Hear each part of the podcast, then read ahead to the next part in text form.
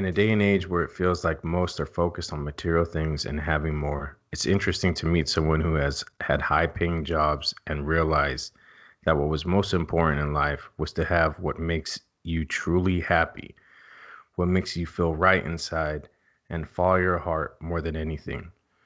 Bryer has always been someone who has shown how humble and selfless he is just in his everyday way of being. When realizing where he came from and what he's been through, to find his way to where he is today, I felt he had a great story to tell. Many of us find ourselves on either side of the spectrum, and that's fine, but being able to do what it takes to make sure you are happy with yourself is the ultimate goal. Listening to Bryer's story has been inspirational and mind opening. And those are two things that we love to share here at the Open Perspective. So let's go ahead and get started with Bryer's story. Welcome, everybody, to the Open Perspective. My name is David. I'm here along with my co host, John. Hello, everyone.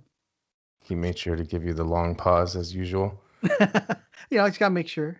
Yeah. It's been it's been a minute. We're we're back here from our uh, summer vacation. It feels like it, huh? Yeah, it was a little uh, extended.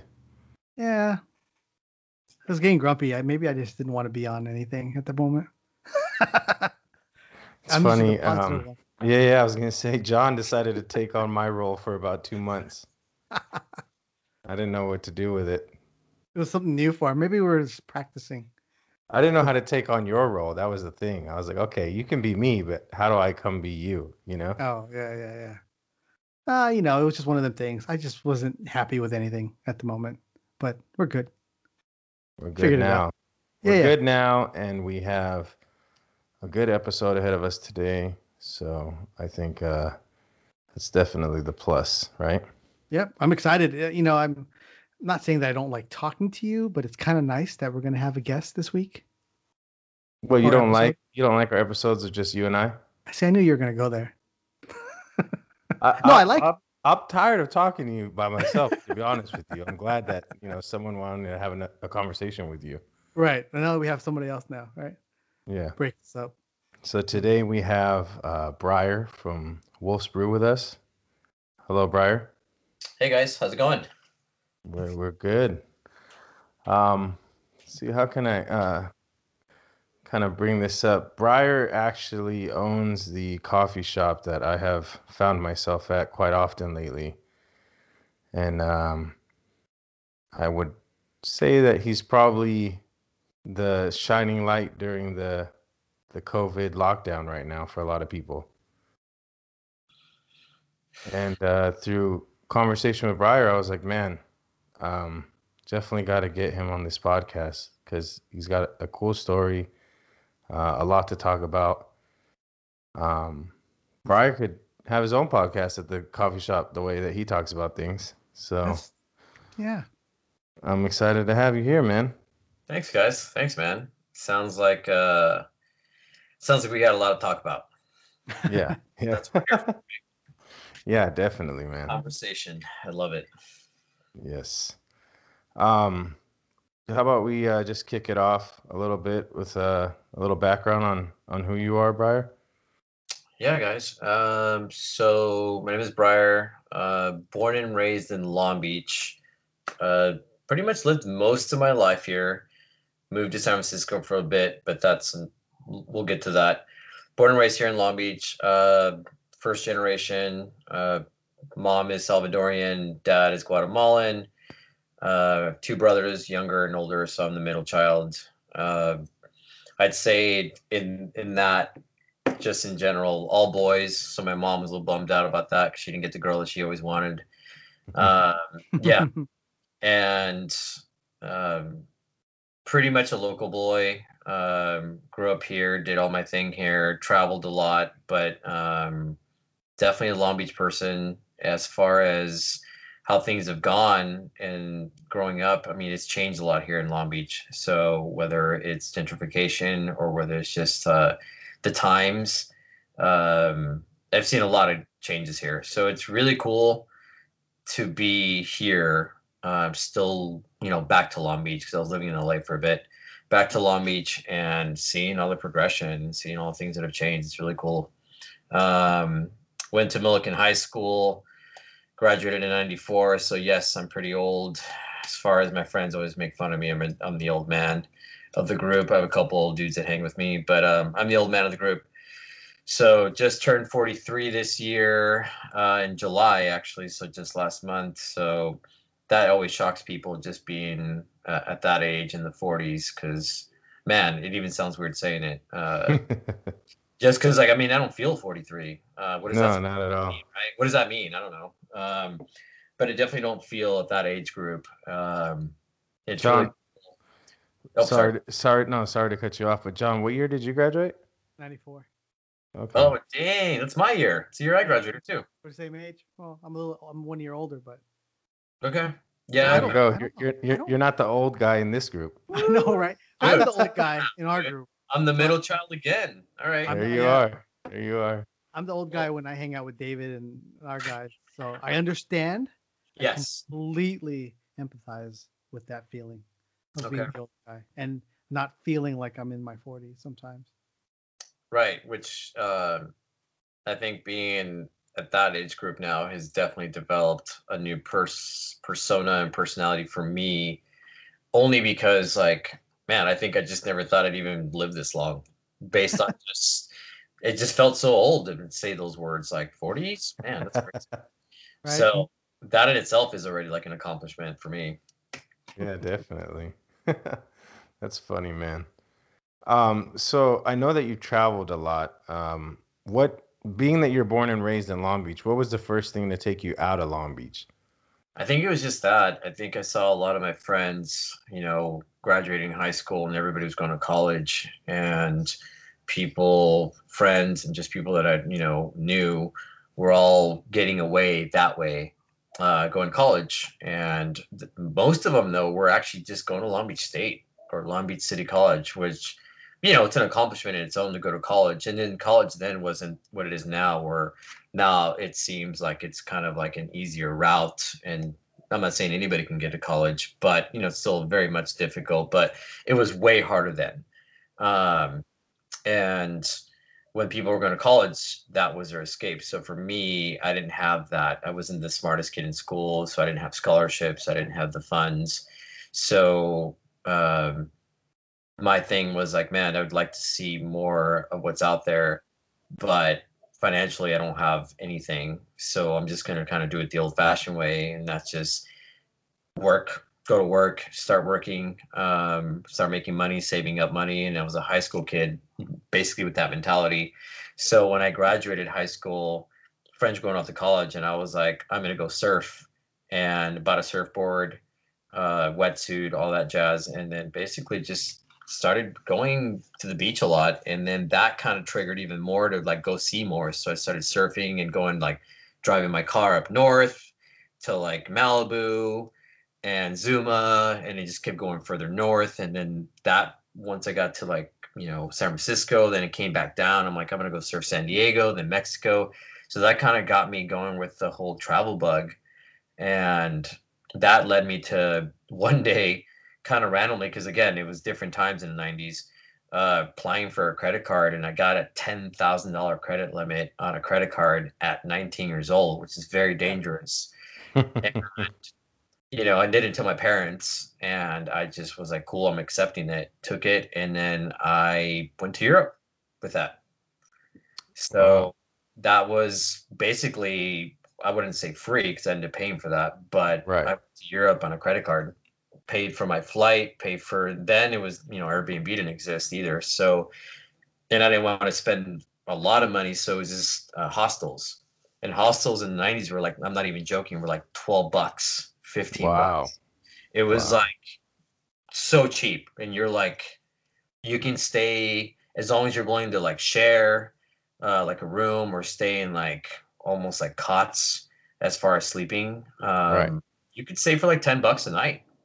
And so I've, I've always wondered, like, are hostels sketchy, and especially in that time?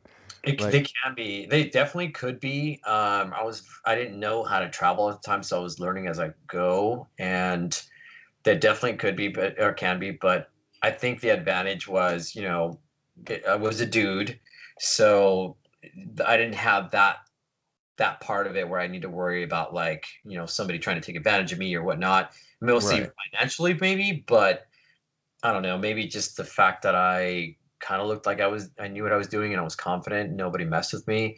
But I stayed in rooms where like there was I'm not even joking like there was like 10 people in one bedroom. And it was like five beds and two people in a bed and it was like $8 a night and it was really cool because you're like, "Well, I just need a place to stay." That's literally all it was. A place to sleep where I wasn't going to get murdered overnight and I get up in the morning and I have to go do whatever I want.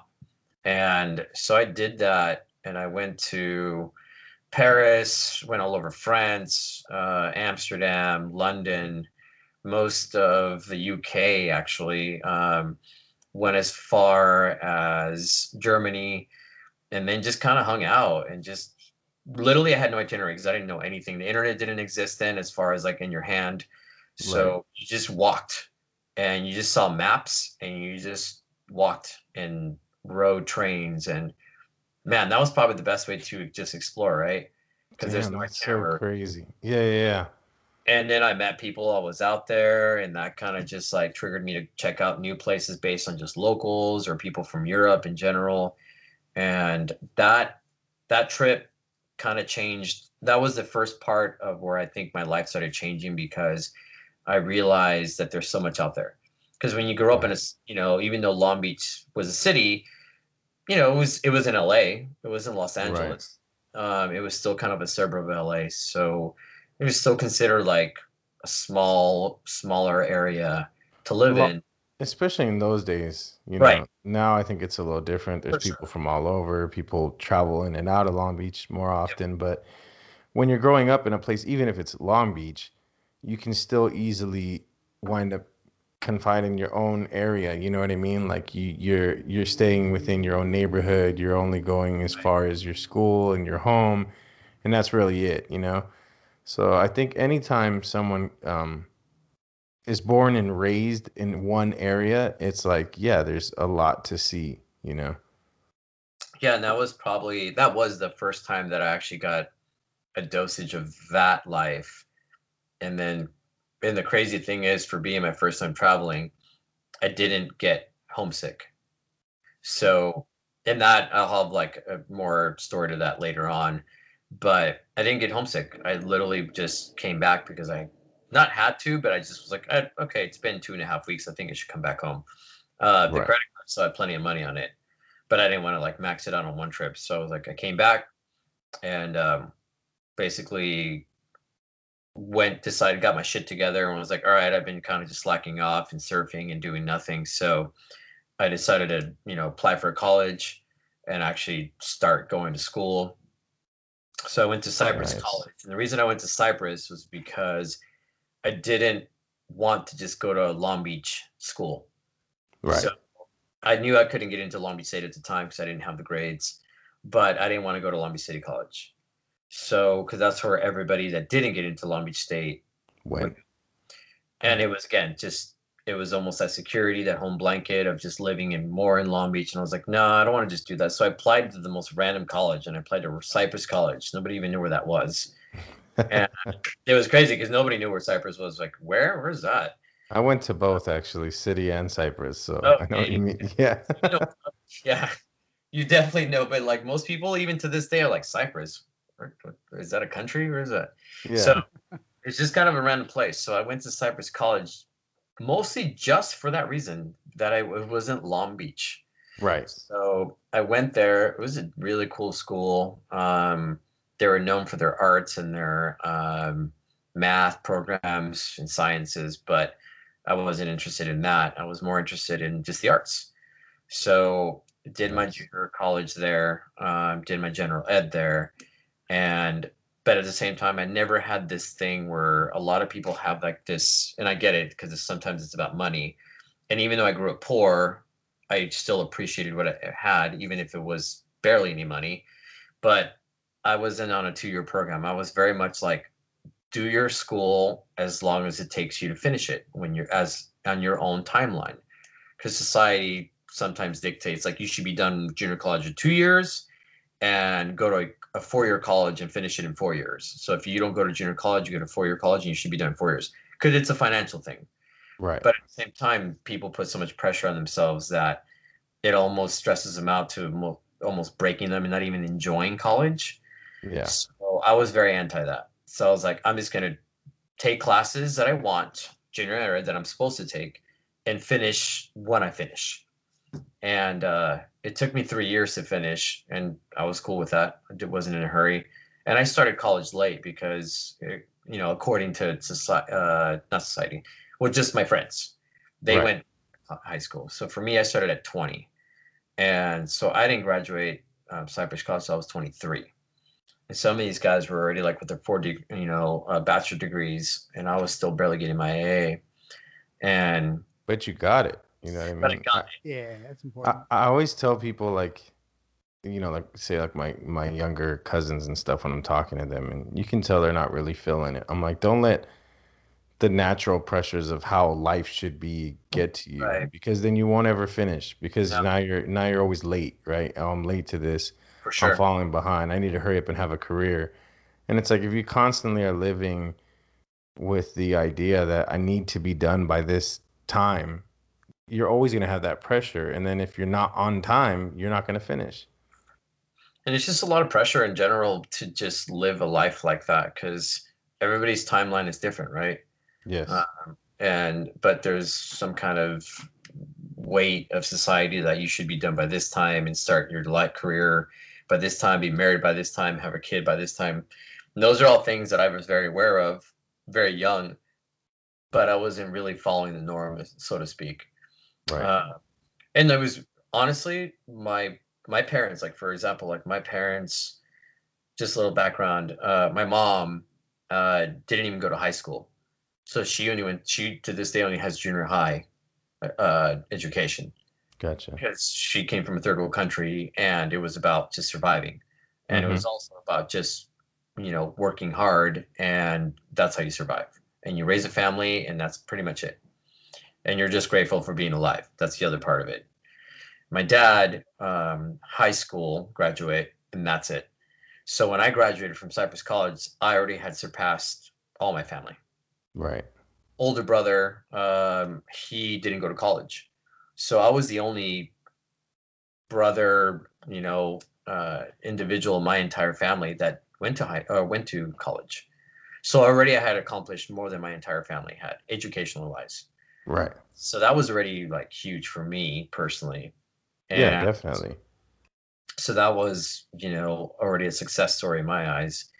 And it was that part was also addicting. So besides the travel bug now i had gotten the educational bug and that led to me being like man i want to go get another degree. So that's when i decided that i want to go get a bachelor's so i didn't know exactly what i wanted to do with it or how i wanted to pursue it but i knew that i did want to get more education because it was just like wow more education? Why not? Um, it makes you you know explore more explore more within yourself educate yourself knowledge is power like all these things started going through my head like man this is great. So yeah. I applied to long beach state monterey state san francisco state um, cal state dominguez all these schools that were pretty much like i figured like i should get into at least one of these right and in San Diego, and got into uh, San Diego, got into Monterey, got into San Francisco, and got into Long Beach State. wow So I got into. I was really. I was, actually I was really shocked because I wasn't known for my scholastic background. So I was like, wow, okay, I guess I'm doing some right.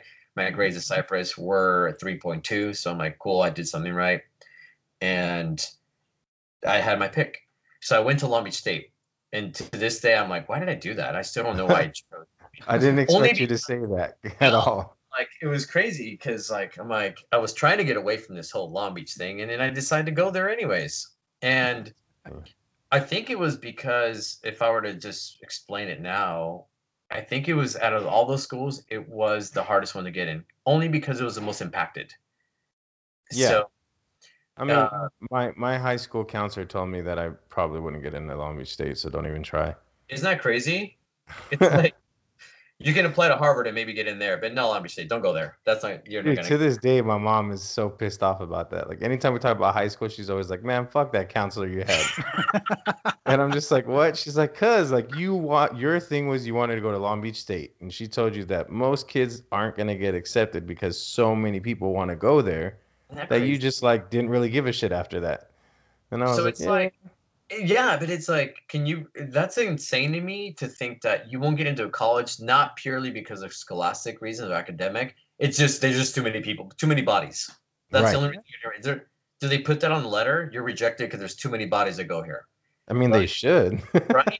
Yeah. you're really smart. You're a really good person but you can't get in because there's too many bodies. Sorry. We can't accept your application.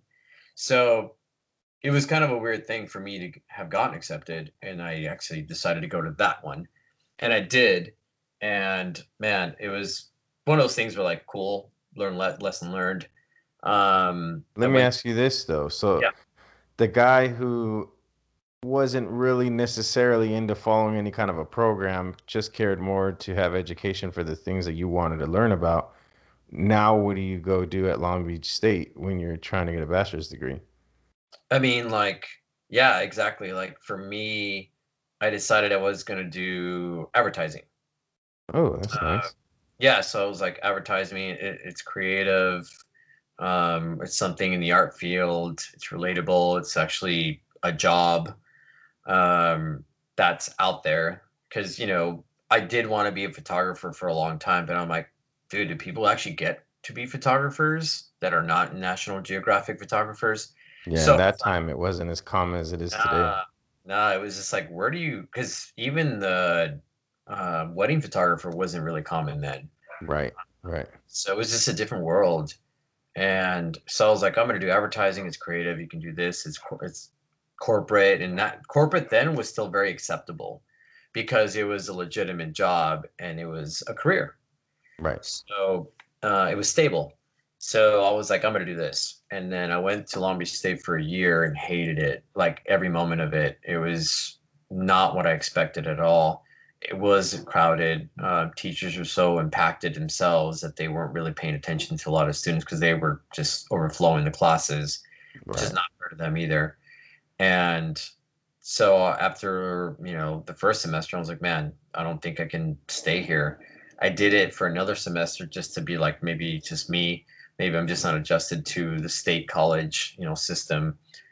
And I did it, and it, I was like, no, I'm not doing this. So after that year, I went to a counselor and said, you know, how do I get out of this school and go to another school that I had originally gotten accepted and she's like you pretty much have to give up everything you just did because nothing's going to transfer which i just still don't understand understand how one state college's um, credits just transferred another state college's credit but i think it's a money thing so like they want you to start all over and just pay your bills basically Right. so uh, I was like, all right. And at that point, I was like, it was one of those things where you just say, kind of like, fuck it. Like, I'll throw away all that money just to get out of here. Mm-hmm. So I did. So she's like, you're only one class is going to transfer if you go to any of those colleges. So I'm like, don't care. So at that point, um, I was 24 and almost 25 and was like, all right, I'm going to move to San Francisco. So that school had accepted me. I reapplied again. They took me right away and I told them basically my background and they're like, cool. So that's when I was like, I'm moving to San Francisco. And the reason I decided on that city was because it was state in California. So, you know, all those fees and all the things that come with like moving out of state were still very much like not a problem. But I'd Mhm. always loved that city just visually. Um, as a kid driving up there with my parents once as a road trip and just going a couple times on my own with a girlfriend um, kind of did it for me. It was like, man, that city's pretty dope. Like it's so different, but it's still California, but it feels so different than LA. It's not LA at all. Um, and It's it was not. It's not all that different, right, John? That was what 2001, 2002. I'm just kidding. uh, that, actually a good call. It was 2001. Dude, you're doing the math. I love that. Uh, oh, What year to up. What year did you move up? 2001. Oh, shit, dude! we're It's like you guys are best friends and don't even know it. It's like that degree of separation thing. Okay. Right. No, but eh, San Francisco was way different back then than it is now. For sure. Yeah, so that was so I I told my parents and they were not happy about it. My dad was like cool, but my mom was like, "Why would you want to go to a college that's far when you just were in a college that's 5 minutes from here?" Right. Cuz I was the first one that was actually pursuing something other than just a career. I take it that your dad is the more easygoing one out of the two. Oh, dude, my dad's chill. Dad, but my dad was the aggressor growing up. Like very aggressive, very hard to please, very much like the hard ass. My mom was like, "Do whatever you want, like enjoy life." And then as I became an adult, it swapped like night and day. It's weird. Into So this, crazy. yeah, nice. yeah. I don't know what happened. I think just um, age, maybe. Maybe one of them decided that it was too much to just be so upset or too serious all the time. I don't know. Um, yeah, so moved up there. Parents didn't like it, but I did it anyways. Um, then when I moved up there, it was, I mean, shit, it was like a different world, like night and day. I arrived there and it's pouring rain. And you know, Southern California, why do people move here? it never rains in Southern California. Rain. It's beautiful weather. You have the mountains, you have forests. You can go snowboarding and surfing on the same day. I mean, it's just like it's all these pluses, pluses, pluses, but traffic sucks, right? Yes. So I go up there and it's raining and it was crazy because I get my apartment. It's a tiny little place, and it, I mean tiny. Uh, and that was really like a wake up call as far as like having my own place, which is just in itself nostalgic in San Francisco. Um, but the weather just just sucked. It rained four days in a row the first month that I was there. And I was like, oh my God, did I make the right decision? And everybody was like, no, this is just like a freak of nature. This this it's not this bad. It's it's cold and it rains a lot here, but not this bad. So I'm like, okay, that's cool. Cause this is even though I don't like not having seasons, this is a bit too much. Right. So um kind of settled sunset. in. Yeah, I lived in the sunset. Yeah. I lived in the in the outer sunset. Um, so it was even colder out there because it was right by the beach. And it's it's weird to think that here in Southern California, real estate by the beach is where everybody wants to be. But in San Francisco at that time, it was the city. People wanted to be in downtown, not by the beach.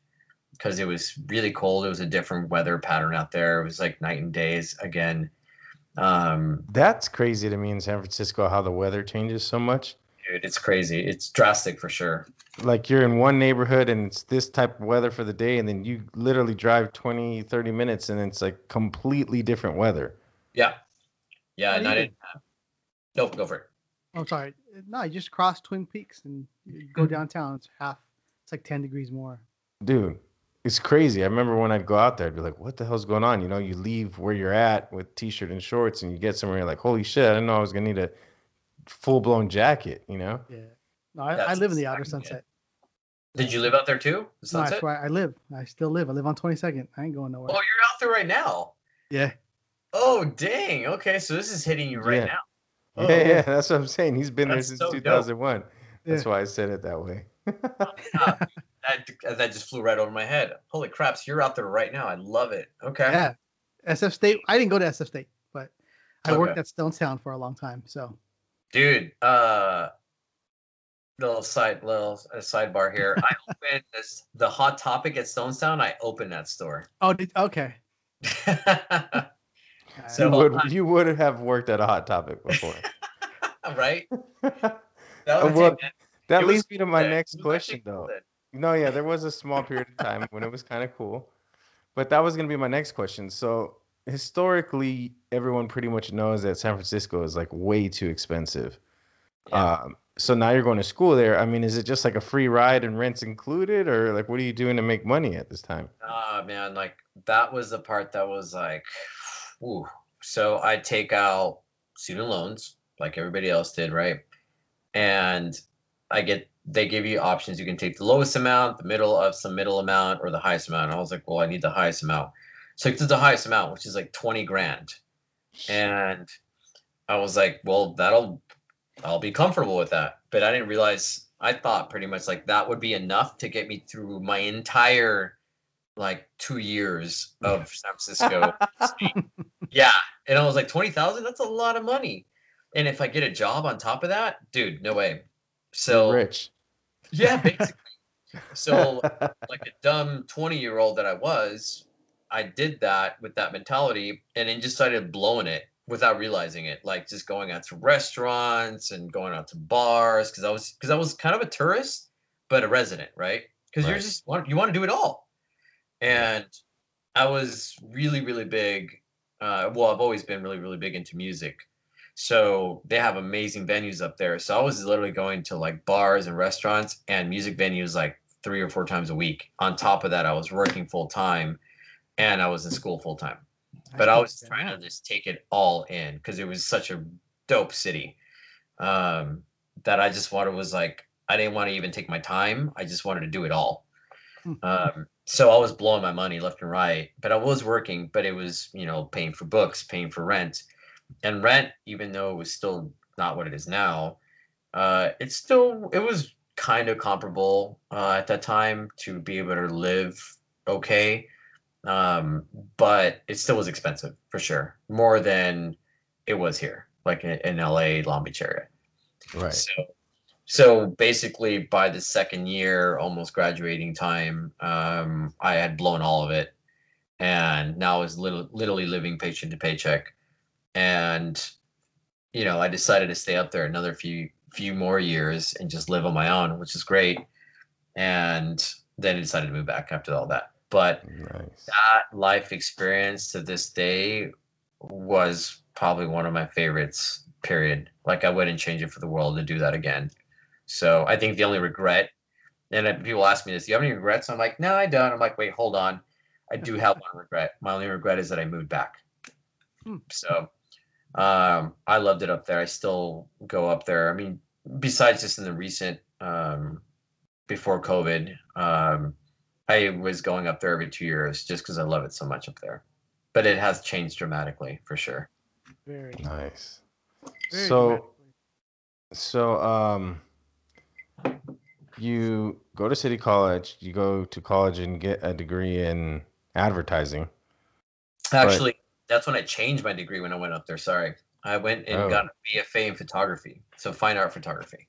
Oh, so you did decide to do photography. I did. Yeah, switch it up. And that was because uh this is the weird crazy part is San Francisco State did not offer an advertising major.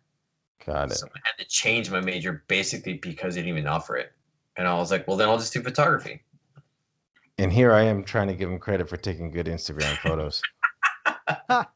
he's exactly. Actually, he's like trained. Shit. and you're like, you have a degree in that shit. You should be good at that. Exactly. I should be able to hand you a potato. And exactly. Take a picture of the potato. Here's a potato.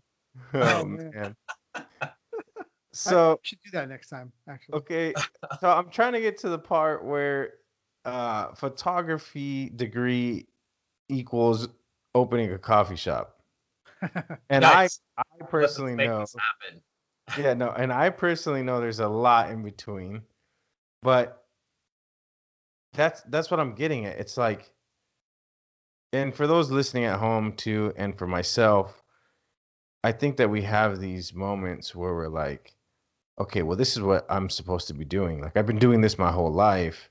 Now this is what I have to go do. You know what I'm saying? Sure.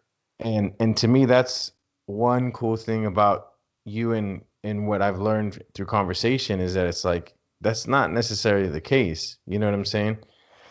Um. So degree in photography. You still live in San Francisco. Are you taking pictures and stuff like when you after you graduate, or what do you wind up doing? Yeah, so I moved back home. Well, while I was up there, yeah, for sure. That's that becomes my obsession. I have a camera wrapped around me all the time. Um, basically, 35 millimeter. I was again. That was before the digital age was right. in your hand. So I had a camera wrapped around me all the time, and it was 35 millimeter. So, I don't think people realize, like in my eyes, digital photography is still very young. It is. in It the is. sense that like there's plenty of people who started with film. You know what I mean? Yep. Well, like in my school, um, it was obviously a known thing, but only people that worked in like again like National Geographic or like really high end careers had digital cameras. You didn't just go to Target or to Best Buy and buy a digital camera. Like you you could, maybe not Target, but it was going to be really expensive. Right. Right. So only those dudes had it. Um, and the program that I took at San Francisco, you weren't allowed, even if you could afford it, you were not allowed to use digital. It was all 35 millimeter. Nice. So it taught you, or we were taught how to develop our own film, shoot our own, shoot our own cameras with our cameras, um, develop your own film, uh, process, and then burn and dodge if you had to like change or alter, and print. So that's what I learned, and that was in white and color. to this day, the the dark room to me is still like the most um the uh, what am I trying to say? Most like relaxing place. I don't know why. I mean, it's it's pretty much becomes like this space where if you're by yourself, for example, like when I would do that, sometimes it was very relaxing because you are creating something in this dark space that's not typical. It's not place that most people you could drop a lot of people in that room and they'd be like, What am I doing here? What do I do? How do I do this? Right. it's not something you can just maybe figure out or you could but it's not going to be easy and it's not for everybody because there's a, there's patience involved and yeah, you can fuck all your shit up real quick. yes that and like Yes. think about how the world is now where everything's very uh instantaneously and instant gratification and more now people that do this process now it's there's even more respect because now they could easily not do this process and just do digital and get it all done in you know a few hours and come back to it and put in the computer files. And even though that's a process in itself but you're not dealing with chemicals you're not smelling that. You don't have to have a dark room uh, which is that space in itself um, it's crazy because i remember thinking like this is really cool that I get to do this, and I'm learning how to do this. So Right. that for, that in itself was rewarding. Um, and as I started learning as I got older, it became very important to know what the process was about what you do.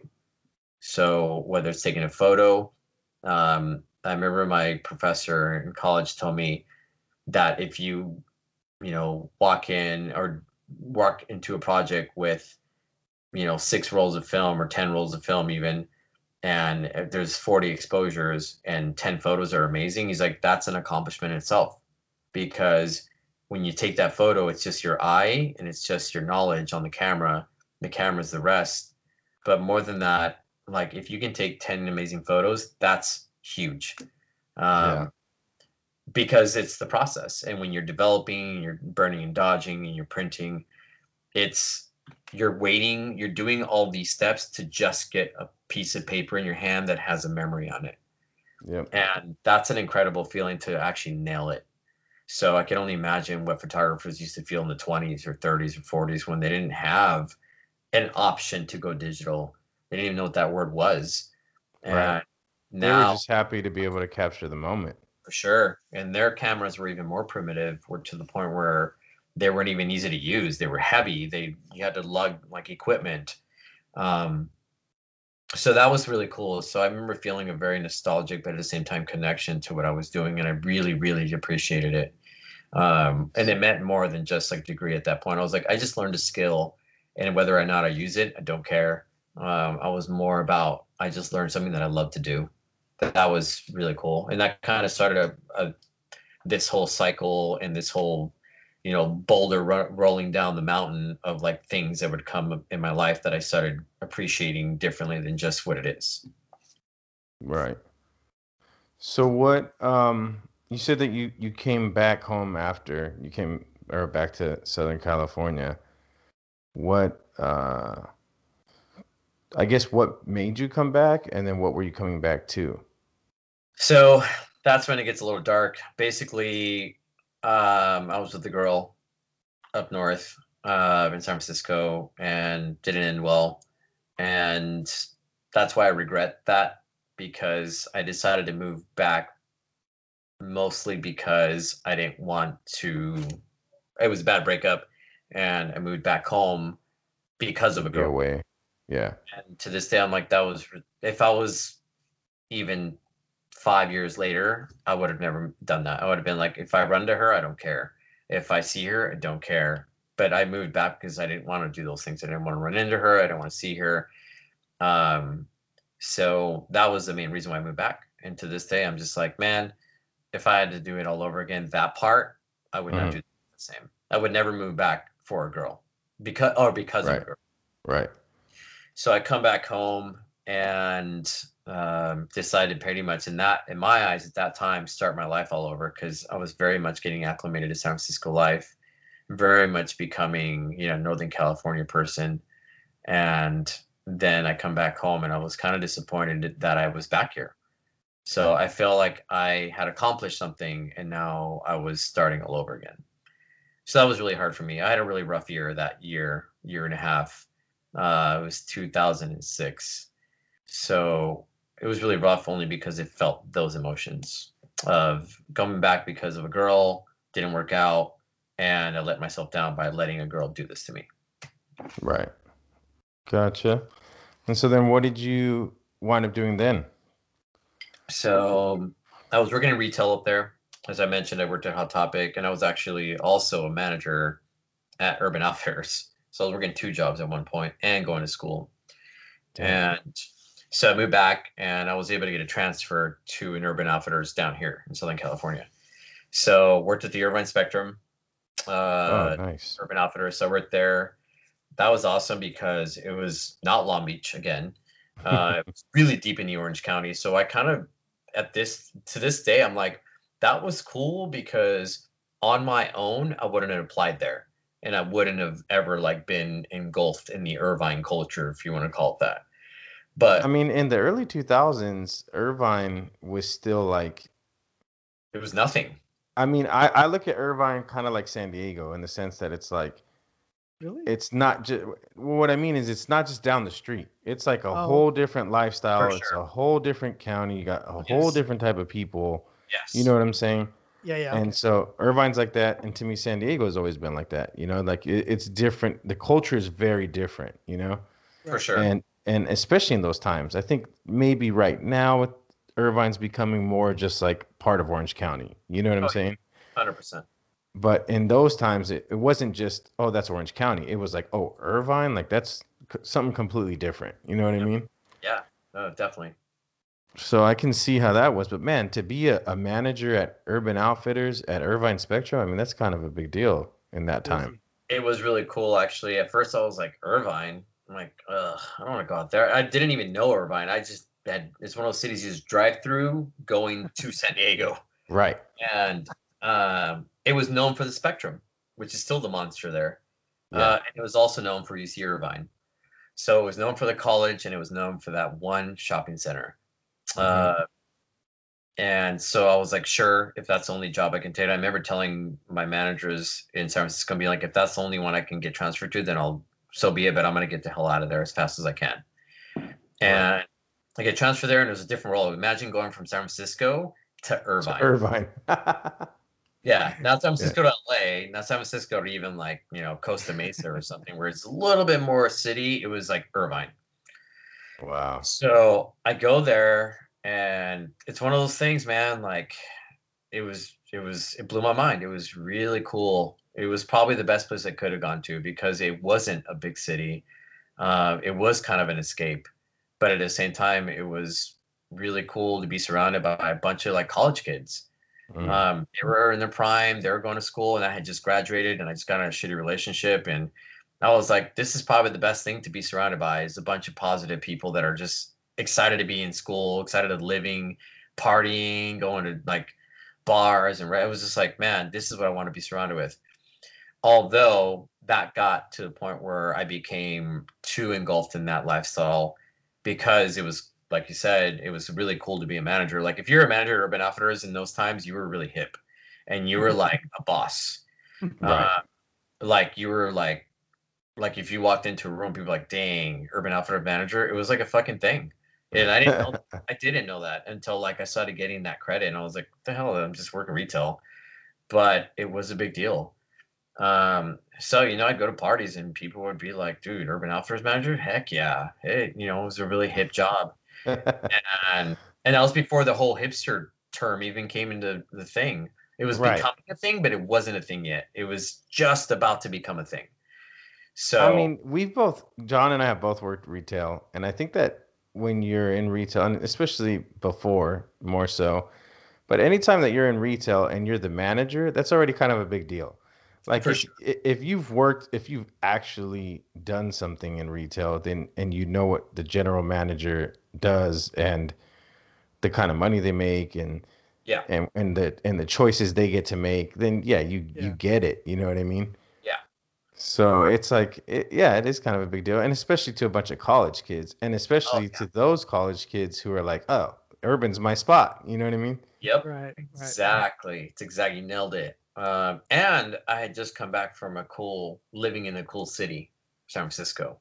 Oh, you got stories to tell too. Oh, yeah, yeah. Stories, I had Yeah. background, I had like, and I didn't have. Oh, now it's the other part, kind of uh, sidetracking a little bit. I didn't have any tattoos. I had, actually I had one tattoo when I moved to San Oh, Francisco. wow. came Back with the with the sleeve.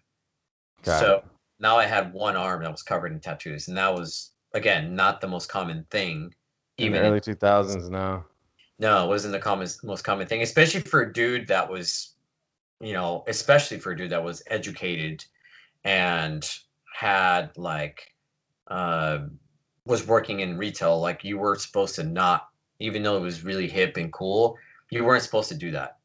Uh, it just wasn't at that time yet. And it's crazy because in the next five years, it's when it shit blew up and everybody was getting Yeah. It's So- actually funny that you say that because my manager that I worked for in retail in the early 2000s was sleeved in one arm, and it was a huge deal. Right. Like, it was a, it was a problem, and and Yeah. even people would come and be like, "Can I talk to the manager?" And Right. then and then she would be like, "I'm the manager," and then they'd be like, "No, he's he has to be the manager because there's no way that you're the manager," you know. And and I'm like, no, she's the manager. You know, you wanted to talk to the manager. There you go. But you're just assuming because she has all these tattoos that that's not the manager. You know. Nope. right. Yeah, and that was very much the case. You know, many times I got that where like, can I speak to manager? And it was me. Mhm. And just it was not good.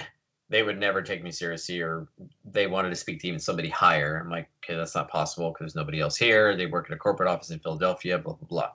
So, uh, yeah, so that was pretty cool. Um, definitely met a lot of cool people, partied a lot, and I was like coming out of a breakup, so I was just kind of like, fuck it mentality. Like I'm gonna just go off. Mhm. So yeah, I went off and I was just partying, hanging out, like meeting cool people, going to college par I was like going to college parties again, and I thought that was my, not going to be my life anymore. But it's your like college parties now, Yeah. and so I was living it, man, and and making money. So what happened though? Why are you not an Urban Outfitter manager anymore? so basically i was like all right that that bubble needs to not be my life um, so after that i transferred to another urban outfitters in costa mesa and then ended up quitting altogether because i'm like no i need to figure something else out and started applying to other places and then became a manager at vans and became an assistant manager worked at the south bay galleria uh, moved our way up through the rankings, started really liking the company a lot to the point where I was really good at it. And I was like, that's when I started realizing I'm like, holy shit, I think I'm just really good at retail. Um, Nice. not photography, not advertising of things that I'd really been passionate about, but just being a good manager at retail. And I think a lot of it was because I was just really good with talking to people. Um, and that's when I started kind of honing in on my personality more and more about like I think I'm just more of a people person. I think I work really well with people. I'm not an asshole when it comes to being people's bosses. I don't get, you know, that power monger thing where people just get that that power and they just want to abuse it. I was very much the Mhm. opposite. I just wanted to share it. Um, so I just started kind of realizing like retail's cool. Like I can do this. It pays really well. So I started kind of just doing that and worked at Vans.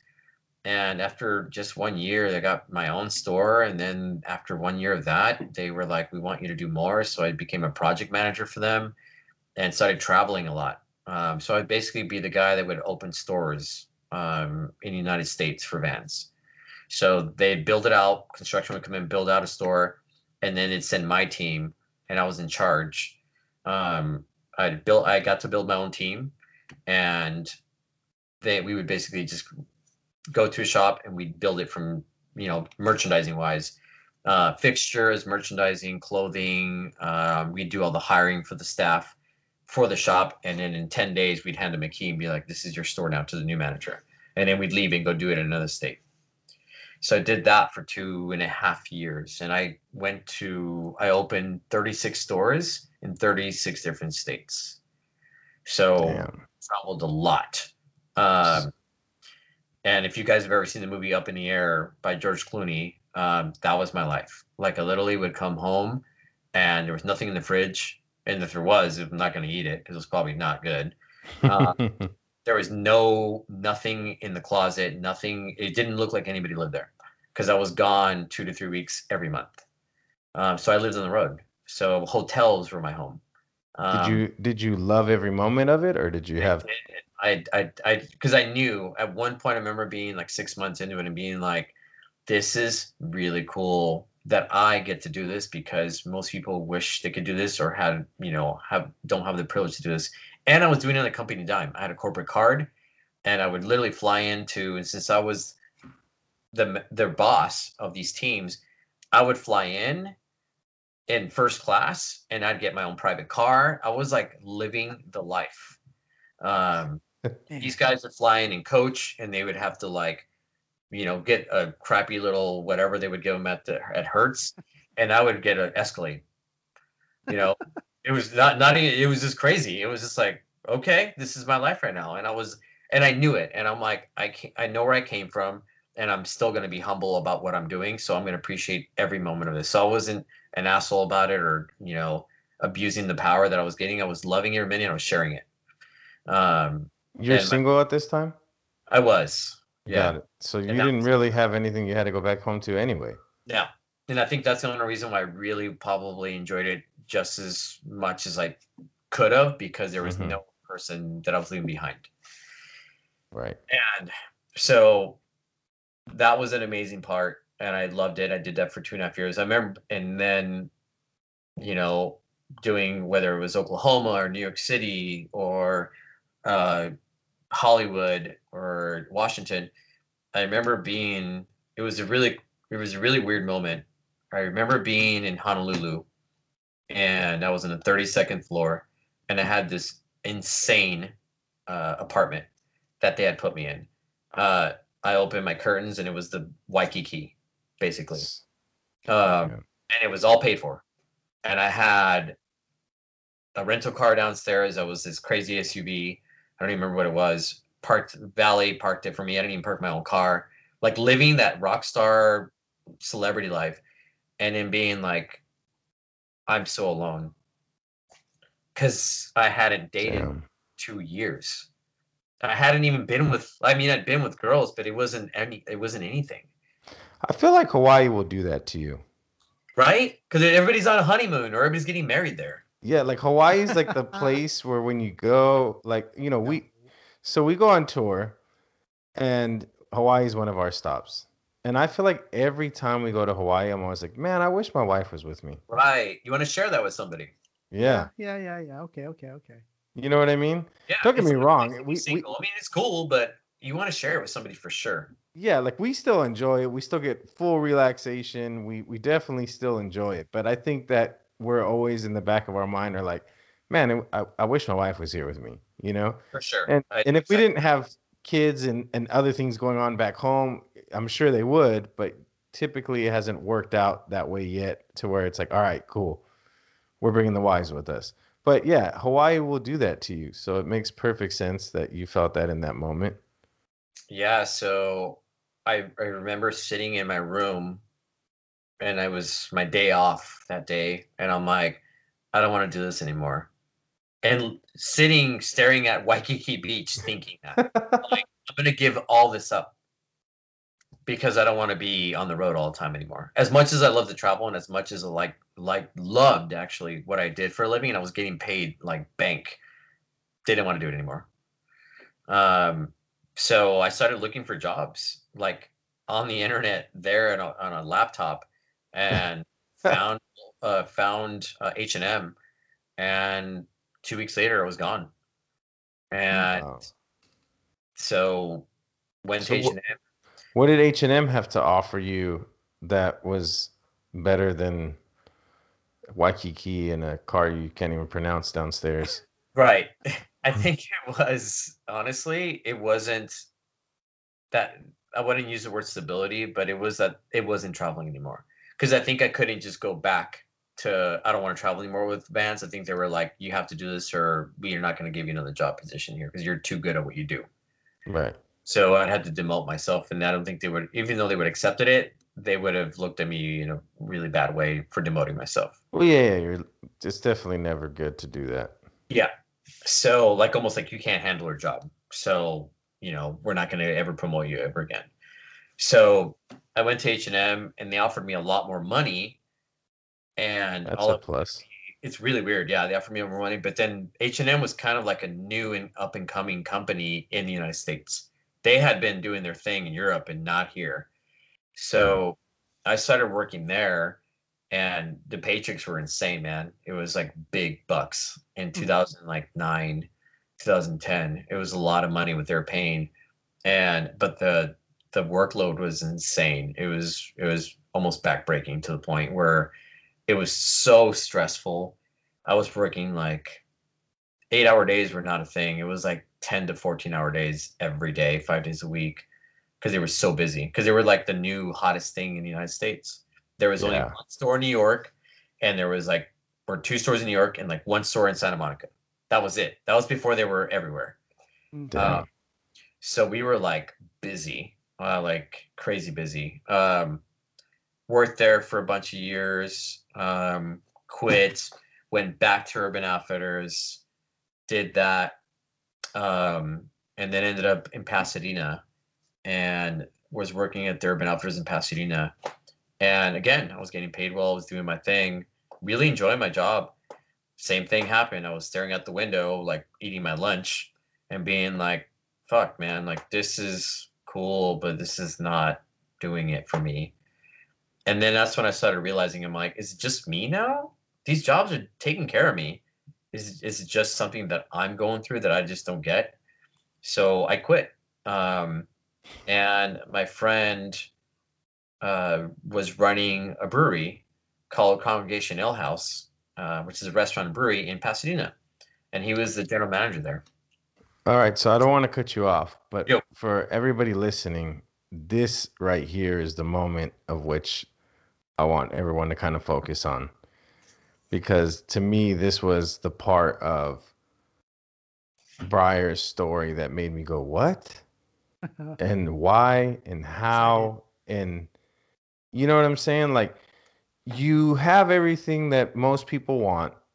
You're doing things that most people want to do, but you're still able to realize within yourself that there's something that's not right. right And that is a very hard thing in my opinion for people to do because they usually will destroy their life before they even start to realize that. You know what I mean? and I was 33 uh, when this happened. So I wasn't like a kid, you know, wasn't Right. like you know old, but I was you know not a kid. And having at this point almost 15 years or like 12, 15 years somewhere in there, I don't even remember, um, of retail experience and management where I was I literally could get applied to anywhere, whether it's like Zara or like even like your high-end stores like Louis Vuitton or Burberry and probably get hired and make bank. Mhm. Uh, and I was like, this isn't what I want to do anymore. So my friend is general manager of Congregation Ale House. His name is Matt, and he's like, and I was like, I want to work. I want to try something new. I want to work in restaurants now. I want to try. I, let, I you know, beer is kind of like a new thing. I've been hearing a lot about what's going on. I love drinking beer, but I don't know a lot. And that's when craft beer was not a thing yet. It was 2010. So craft beer was Mhm. very, very new, and a lot of people didn't even know what that was. The term craft beer was like, I don't understand. Fancy beer? There's no such thing as fancy. Coors Light, Bud Light. It's it's beer is beer. It's not fancy. You can't fancy it. Wine is fancy. Cocktails are fancy. Beer is not fancy. So I go there, and the guy's and he's my friend. He's like, I can get you a job here, and I will guarantee you getting hired, but you're going to be a busboy. That's the best that I can do because you have no experience in this field. So I went from making thirty-two dollars an hour to making eleven dollars an hour. John, would you do it? Would I? Yeah. Yeah. Because I've I've walked the same path that he's walked. that Bryer's been Mhm. on. I've done NSOs. I did NSOs for Apple, which is just as crazy as doing any NSO anywhere else. But would I start over? Yeah, because you know, I- mean, I don't know. Bryer still has to finish telling his story, but but I would in a heartbeat. That's amazing to to hear another person do that because you know what that means. Like it's more than just at that point. It's not about the money, obviously. It's about something more that's gonna hopefully fulfill you, and if not, it's still a different path that way you already knew was not making you happy.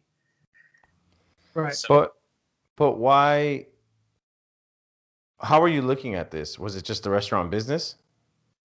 It was actually, yes, it was the restaurant business, but I didn't know which route to take.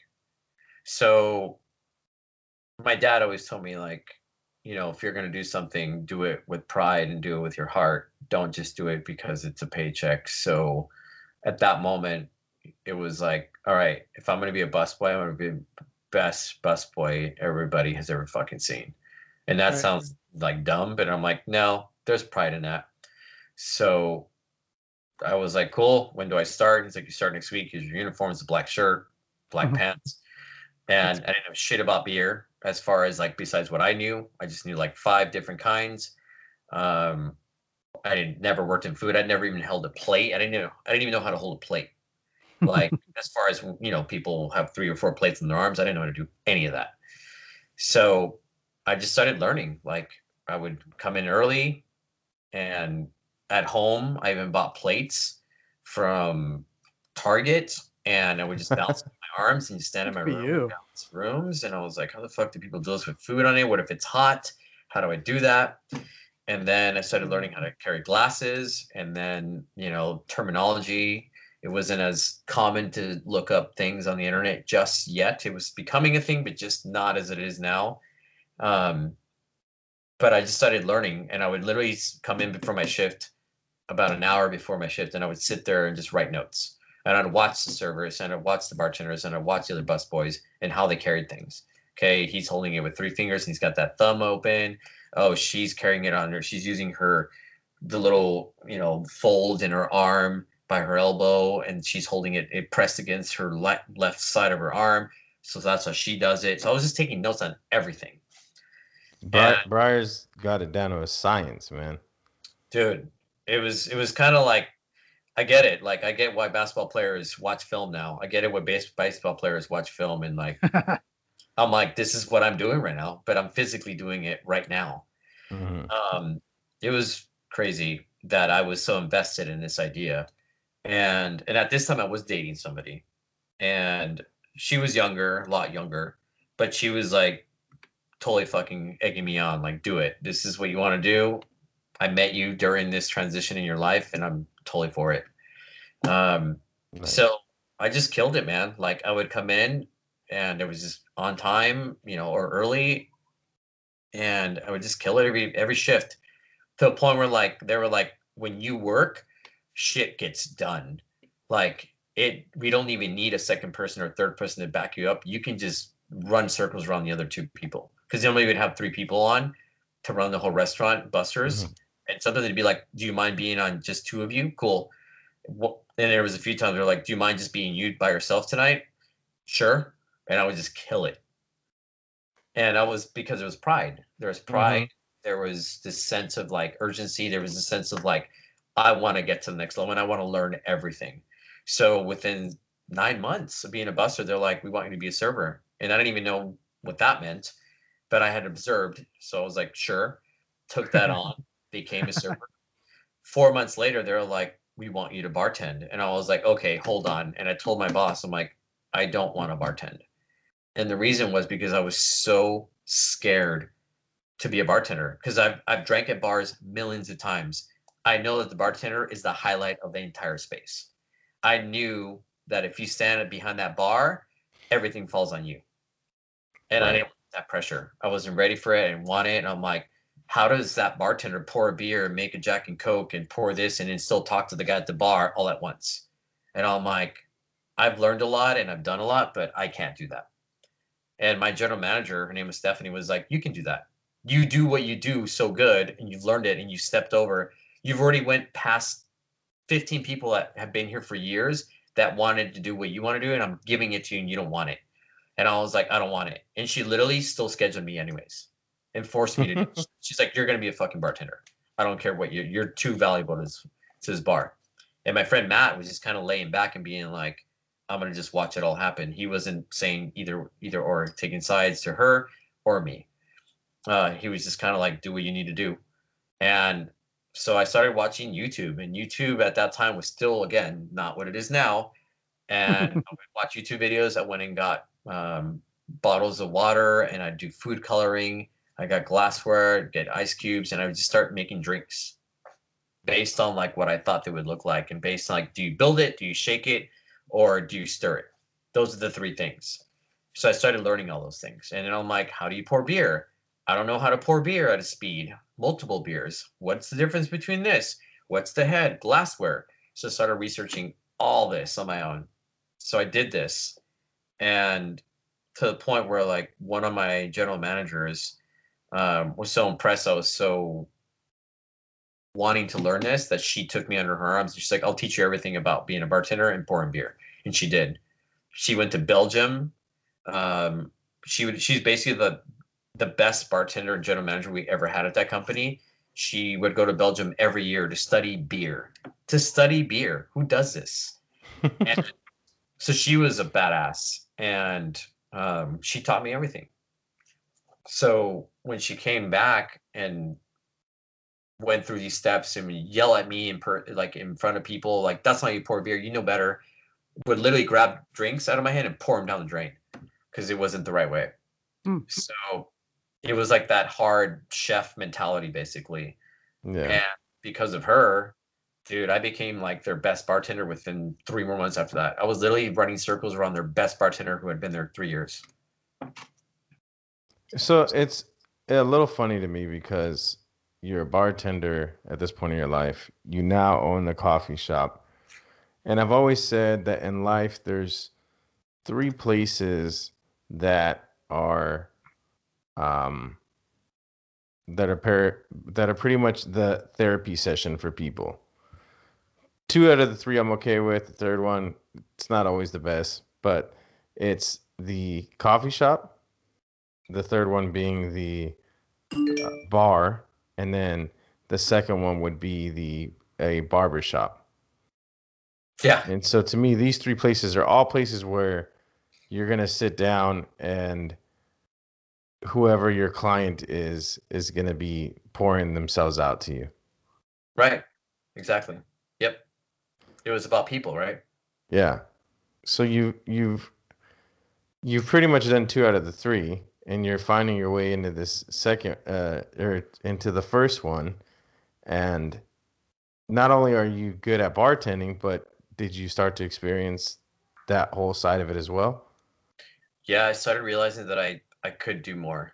Um, and then that got me more addicted to more when it came to trying out other things, even more stuff, even more things that life has to offer and not just the path that we think we're supposed to be on. And at one point I was killing it and it wasn't even it wasn't even a challenge anymore. After 3 years of being there, I was literally just doing things almost with my eyes closed. I was so good at that job. And it was amazing, but at the same time, I was like, I'm still now that I've accomplished this. Now I'm a bartender. I'm a general. At one point, I was assistant general manager to the bar. So I went from busboy to assistant general manager in less than three years. And there's wow. people that I applied there and done this and done all the routes, and I have 10 years on my resume of bartending and blah, blah, blah, and blah, blah, blah, who had never even got close to that. So, so then you just had your what sounds like usual Bryer moment where you realized that's not what you wanted. Yep, and I had one of those again. and, was, and then again, like I was just like, wait, hold on. This is probably a bad thing now. Am I, even though I'm accomplishing these goals, am I just never satisfied?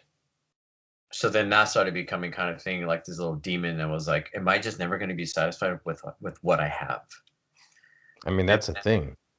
That is a thing. And I was like, but is it a thing that I was supposed to go through? I know it's people think it's a thing that people go through, but I'm like, is it my thing too? Right.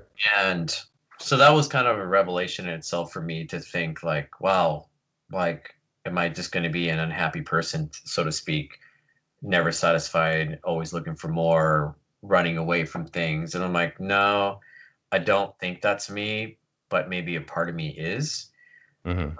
Figure out what this is so eventually because i wanted to be the general manager there not the assistant matt my friend decided to open his own brewery which he's still around and he's very successful. Um, i didn't get the job because i didn't kiss ass basically long story short and i quit because i just didn't want to be in a system that that's how it worked. Like if you kiss right. ass get the job not because you worked hard and did it the hard way okay so be it. It is what it is um, and that's when I kind of went on a spin. Um, at this time, I met my who would become my future wife during the um, congregation ale house bartending days, mm-hmm. and she was with me for all that. She saw my spiral of not being happy, my job, my career. She saw me change like five jobs in two years because um, I went back to retail, hated it, uh, worked at another restaurant, hated it. Um, and then I started realizing like no matter what I chose, I was not going to be happy at this point. And she was there for all of it. She saw me kind of like bouncing back and forth, six months here, nine months here, one year here, and being a now a mid 30 to late 30 year old going through that really was hard. I'm sure for her to go through it, but also for me to feel that I didn't after all those accomplishments and now I didn't have anything because I couldn't figure out what I wanted to even do. That sucked. That was probably one of those low moments in what people call, you know, their their moment where they are just at their lowest point. Yeah, I mean, in, doing that in your 20s would have probably been okay. For sure. But yeah, in your mid 30s, it's a little, uh, there's no assurance whatsoever at that point. No. And that's when I re- realized I'm like, I think I want to open my own business. I think that's what I've that's what I've always wanted. Ten years ago, I had talked to my friends about opening my own business, but money was always the case. But mm-hmm. that's that, that conversation resurfaced again, and it was just I think kind of mentality because I'm like, can I really do this? Do I have the money? Um, am I too old for this? All those things that went through my head. And my girlfriend at the time, um, she was like, I think you sh- I think this is the path you should take because nothing else makes you happy anymore as far as jobs. So more and more I started looking at it like this this this is the only thing that I want to do now. And so you know, I talked to my parents. My parents were always my guidance. My my uh, they were always there for me when it came to making big decisions, and I ran it by them. And my parents were like, they own their they've owned their own business for 25 years to this day. Oh wow! Hmm. So, and it's a small little divey tailor fabric store, but they did it out of nothing, and to this day, it's still there, and they still do it. And so they were like, if you want to do this, then do it. But, you know, it's not going to be easy and it's going to suck actually. and you might have days where you make nothing. And even though you, if you go to you know an H and M or work at any of these companies, even if you have zero dollar days, they still pay you a paycheck. Right. If you have zero dollar days in your own business, you don't go home with anything. Yep. So and that right there is the the the harsh reality. For sure, that's why people don't do it. Right. because the two weeks of getting paid is why people go to work every day, right? yes. Right. So it's a paycheck, it's guaranteed money, it's stability, it's uh, things that we are looking forward to. Like people that live paycheck to paycheck, which was me for most of my life. I lived my life based on that pay period. Right. So taking that risk to not have a pay period anymore, not having somebody make me uh, send me a check or you know a direct deposit was like this is all on me if I decide to do this.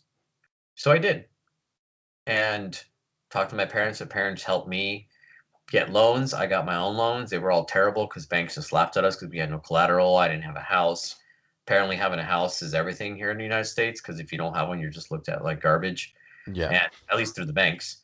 Um, so you know, I didn't have any of that, and I lived in apartments my whole life, and so we took out shitty loans, like shitty AP, APR rate loans, and my dad and I were just like, "We'll pay these back, right? Sure."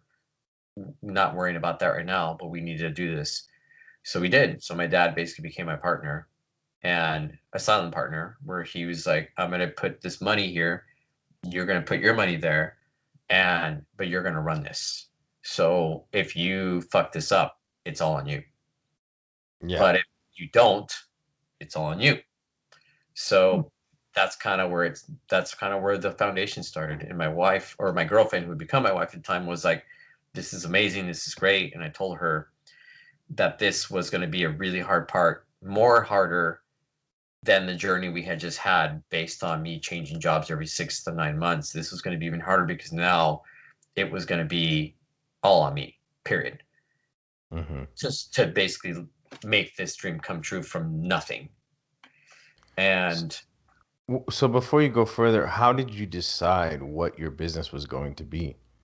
so I had thought about doing, I've always wanted to, because I worked at a brewery, because I worked in the bar industry. Um, I hadn't really worked in coffee. I worked in Starbucks at a quick stint in my life when I was uh, actually, uh, just backtrack real quick, when I was at Irvine.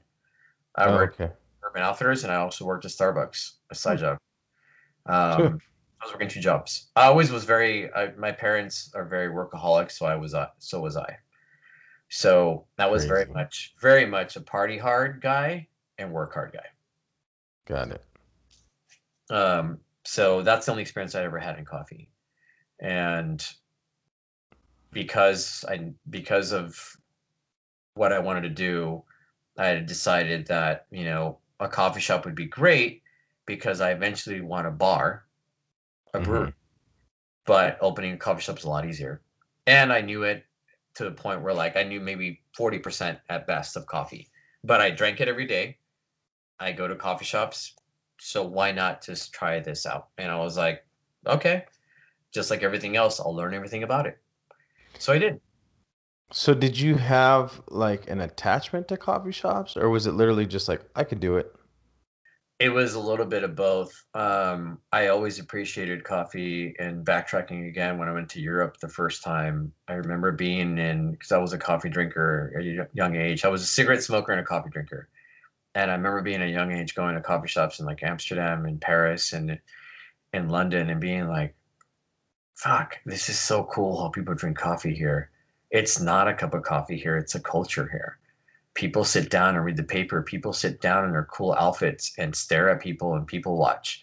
People sit down and drink a cup of coffee or a cappuccino and look at the Eiffel Tower. I'm like, if I'm going to open a type of business, I want this feeling every day Yeah. Yeah. um, and I never forgot that. And even though I wanted to be more beer, if I'm going to open a coffee shop, I want that type of coffee shop, not a Right.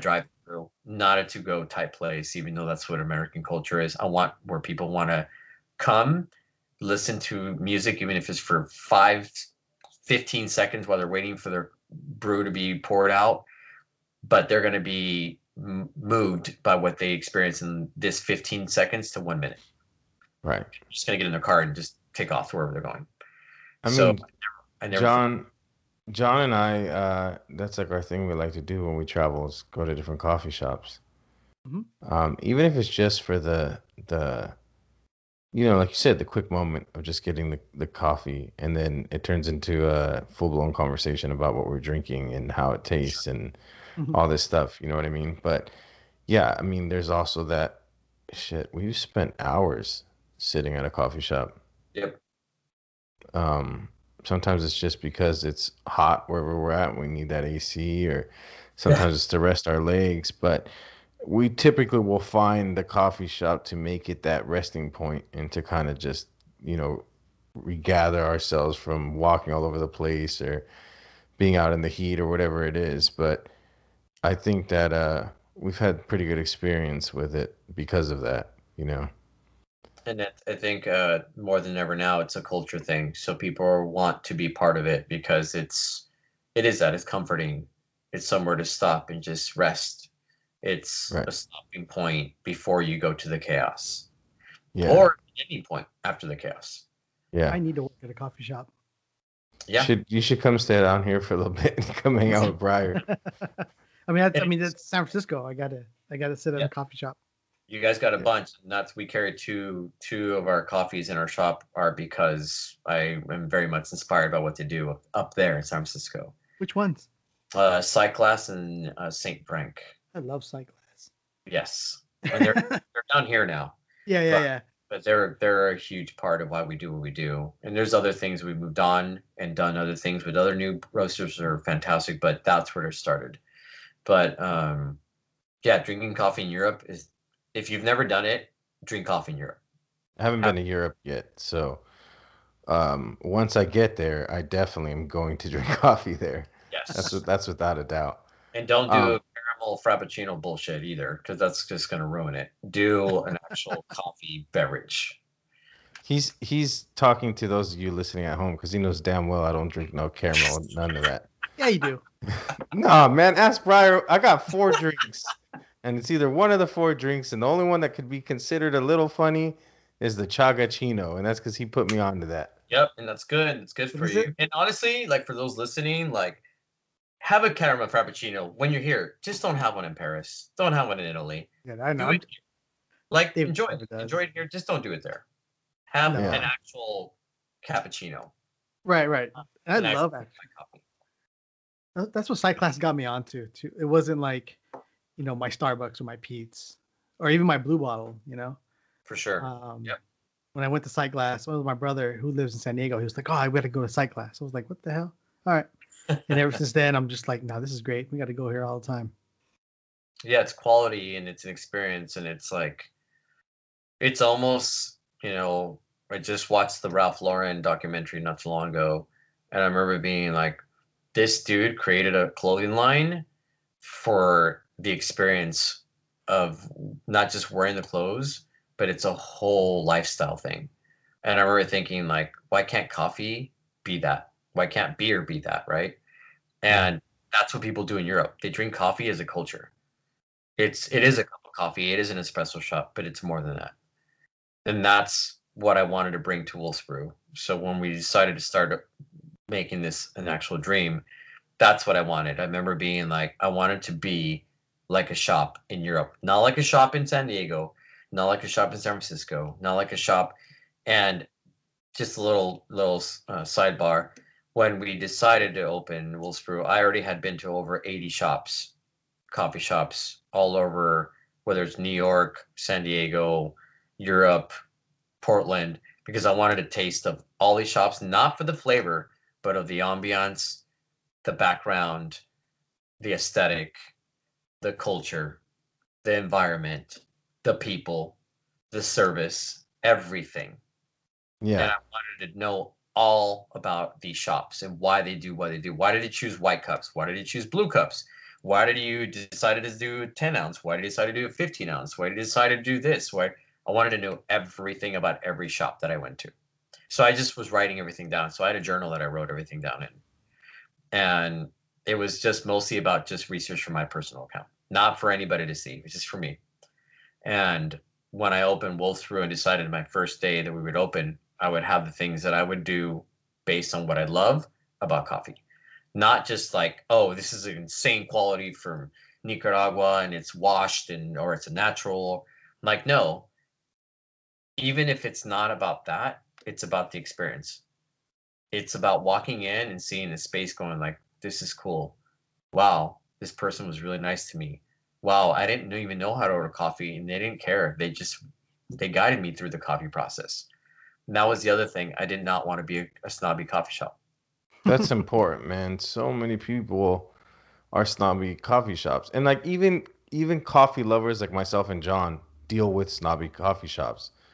Because I remember like you actually uh, met our buddy Salem and before Salem came on tour with us, it was always like, shit, what do we order? You know what I mean? Like growing up for me, it was like I'm basically just getting a small shot of Bustelo. You know what I mean? And that's what I drink. But I didn't know how to go to a coffee shop and ask for that. Hmm. And so that wa- that had always been like the hard part. So like even with John, it was like, shit, what should I order? You know? Right. And then we we started going to Miami, and that's easy. You walk into a Cuban coffee and you get a cortadito or you get a, a café con leche, and, and you're Yeah. good. You know, you don't have to worry about it. But then you go into these fancy coffee shops and you're like, um, what do you call that? you know what I'm saying? And you're like, uh, is that this, uh, what is an Americano versus a An cappuccino versus yeah, a, a flat white is a Gibraltar. It's all yeah. terms for many coffee. terms. Yeah. and I'm and I'm and you know and then I, they wouldn't even take the time to hear me out and say, "Look, I like coffee dark, strong, and I want to taste the damn bean." You know what I'm saying? Yeah, sure. And and then they'd be like, "Oh, this is what you want." Okay, cool. I'd get it, and I'm like, "What is all this milk? What is all this sugar?" Yep. And then I'm just like, "Forget it." You know, I don't Yep. even know why I try anymore. So then we got Salem, who apparently took like Coffee Science 101 or something and he comes on tour with us and he knows how to basically translate okay what you like this is what you need to ask for Yep. so then it turned into like hey salem just order my coffee for me Yeah. That sucks, right? That you have to do that. That you don't feel confident to order a cup of coffee. yeah That's the shit that I was very anti because I was such a people person and I never wanted to make people feel dumb for ordering anything. Like, Right. Why don't you educate instead? It takes you five seconds. Just say the Right. right words. People will be like, "Oh, that's cool. Thanks, man." That's That's it's that simple. But people don't want to take the time to do that because they're so like, "Well, this is if you came in here, this is what you need to know." Or, "Fuck, are you to tell me anything?" Like, it's a fucking cup of coffee, bro. Like, it's not Yeah. complicated, but it is. You're supposed to know more than I do. You work here. You own this place. You're a manager here you should know your shit. I if I don't know anything, you should educate me because that's part of your job title to Right. educate people and to give people good service. That I was coming into these shops, there's a lot of these shops were like, "Oh, you don't know what you want to order? Can you stand to the side, please? Because I need to take the guy behind you's order." And I'm like, "Wow, okay." So this is well, so that was part of what Wolf's Brew was becoming. What was going to be is the anti snobby coffee specialty shop like I want to make people feel comfortable here because it's a cup of coffee, but it's an experience too. But it's us behind the counter that are going to make that experience besides the music, besides the aesthetic, besides the four walls that I'm standing in.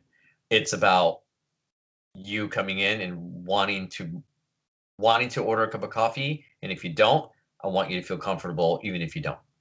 That's more Right. important.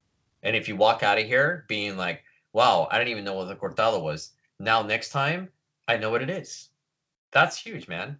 And I think that was so important to me as a person and as just like an individual who had worked in industries where those things could have been gone the other way.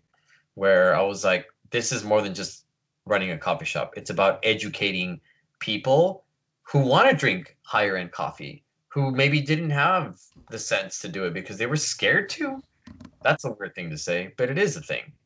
right So we started becoming that. And my brother and I, my brother didn't know anything about coffee. Nothing. He didn't even drink. He doesn't even drink coffee. He does now. And I taught him everything I know because I was like, I want you to kind of be that person who relates to people. Like you didn't drink coffee. You didn't know anything about coffee. Now you know a lot about coffee because you wanted to learn it and now you drink it. But more than that, you learned because you wanted to and you wouldn't feel stupid learning it. So why should every customer that comes in here feel that way? So Right. that So became d- our So the the day that you guys decided to open up, was it just like nonstop people coming through the door? Nope, it was dead. Nobody came to the door. It was like we opened our doors and nobody knew who we were. Um, we were on the other side of Long Beach, over by Long Beach City College. Nobody knew who we were. Steelhead was the beast of the of Long Beach. Rose Park was the other one. Um, these guys were very well established. They were the specialty coffee shops of this area, and who are we? We're just our name doesn't even fit the coffee vibe. Like it's Wolf's Brew. What the hell does that mean? Um, and I was okay with it because I wasn't expecting that. I wasn't expecting a welcome. I wasn't expecting a like, hey, check out the new guys in town. I expecting any of that, and we didn't get any of that.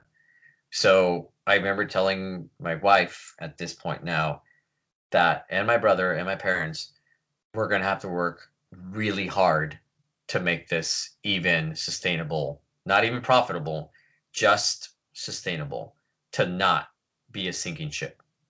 And I'm going to do everything I can to not let it sink. If we just float, that's all I care about right now. So we, I started putting everything into it, like time, uh, the little bit of money that we had, um, energy as far as like, you know, ideas, what we could do to change this, establishing our hours, um, menus, and it was it was hit and misses all over the place, and it was heartbreaking at times, and but it was also rewarding when we would get it right. And with that came sacrifices, right? And in the Mhm. midst of all that came the sacrifice of, you know, time. That was the biggest one. Time. I didn't have time for my own family, my own friends, my own wife. Um, and that eventually ended up being a big burden as far as like hurting me and, you know, becoming something that was my journey and it hurt me and it devastated me to be that person that was like, wow, I'm that guy that doesn't have time for his own people. And that was really shitty. But I knew that if I just continued on, that these things would start to come back because my goal was not to make more money. It was to have more time for my friends and love my job. That's what I did. That's why I opened Wolf's Brew. I didn't open Wolf's Brew to make a shit ton of money, to have five locations, to have you know the things that most people want. I opened it so i could at least for once in a long time love my job love what i do earn it and to be prideful in what i do. And those are the things that now i still I, to this day those are the things that i'm still very much about. And it wasn't about the money. It was the money will come if i just love what i do. And even though that's just an idea i figured like if i love what you do if you love what you do you're going to work hard for it right Right. if you love what you do you're going to actually spend the time to care for it so i just figured the money would come if you love what you do and you love your life at that point but at Yeah. the same time i didn't like my, like my life my life was falling apart around me um, Well, I was gonna ask you about that. So, like, it, if you think back in that moment, that emptiness that you felt before when you were having the jobs that you wanted, when you were at the position that you wanted to be at, did you feel like did obviously in the moment you didn't know, but looking back on it, do you think that you got that? Do you think that you that that void was filled and then now you found yourself with other concerns? Yeah, it pretty much did become that. Like with these new, with this whole new part of my life came new things that were good and bad. Mhm. And the bad things were, like I said, time. I didn't have time for anything. Um, sleep was the only other thing that I would make time for. And even my own friends never saw me. They were very much concerned about the stress level that I was going through. Um, and even I was like feeling it at times. Like I'd feel burnt out, but I still would push through. And I didn't, I couldn't afford to pay people. So it was basically working 10 hour shifts seven days a week. Damn. So, you know, that starts to wear on you.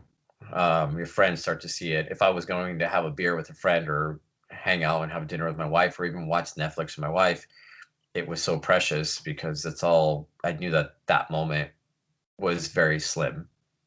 So it meant a lot to me when I get to when I got to have that. So that was when I started realizing like what's is this too much? Is this impacting my life too much? Is this worth it? So that started becoming a thing. Right. Kind of a breaking point almost. Yeah, for sure. It, be, it literally was becoming a breaking point. Like I remember telling my dad, like, I don't know if I want to do this anymore. Huh.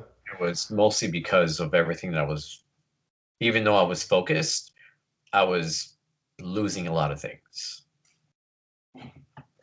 So, that's the- what what is your dad who's at this point got money on the line too, right? right. What does he say when you're like, um, I, I don't know if I want to do this. He just said, like, do you really want to give up? Hmm. But if you do give up, I won't be disappointed in you. I'll just know that you tried. But do you really want to give up? And that's kind of it. And I decided, like, basically at that point, I was like, yeah, do I want to give up? But if I do move forward and continue this journey that I'm on now, I'm probably going to lose some things. Whether it's more than time, it's going to be probably I might lose some of my friends because they're not going to ever see me, or you know the time that they're used to being around me is going to be less. Um, and at that point, you know, my marriage is having a really hard time because I'm not around my wife. I'm not giving her the attention that she deserves. I'm not doing what I'm supposed to be doing as a husband. So I'm Mm. so engulfed in my relation or my career at this point. Right. And ultimately, that's the uh, other than- than losing the business, the only other thing that is really most important of losing would be your wife at this point. Yeah, she was everything. She was, you know, the person that had seen the journey, had been there, had sacrificed herself to be in this position to deal with all the things that were starting all over again. Mhm. And, you know, it was hard. It was a really hard thing to go through. And in the end, like, it didn't end up working out. Like, we decided to part ways, um, which was what was now fe- feels like the sacrifice that got me to where I'm at. And, you know, I've been asked this question by people like, would I do this again? And I'm like, of course, I would never say, yeah, of course, yeah, man, I would do this again. I wouldn't want to do this again in that sense that I would want to lose my wife or lose things that I did lose. But I am where I'm at now and I have grown and I have learned a lot. And the business is very successful now, which I didn't even think would be. At one point, I thought this is not going to even, once the lease ends, we'll just close up shop. Wow. Yeah. Um, not, and that lease ended in June um, of this, year. pa- This year. so let me ask you this with that in mind. March hits and it's pretty it, it's pretty common knowledge that we're going to go through a serious pandemic. Are you at that point like, yeah, for sure June will be it? Actually, I thought the opposite. Really? I already had signed the papers with my for my divorce in January of this year. And Okay. that Well, I, I didn't even realize it was that recent, to be honest with you. yeah, so we signed our papers in January of this year. And so I kind of had already lost a big part of me. Hmm So I decided at that moment that I could not lose the shop. So the conversation I had my with my dad was back in September of the year before. hmm about maybe this isn't going to work out this the shop is hemorrhaging money. We're not making money. Um, we can't even pay bills. I'm like two three months backtrack on bills. I can't I can't even catch up. And so I decided to take out one more loan. And my dad is like, "Don't do it. It's a bad idea. You already have like a, too many loans out." I'm like, "I'm gonna do one more loan." So I took out one more loan, and that bailed me out to pay bills.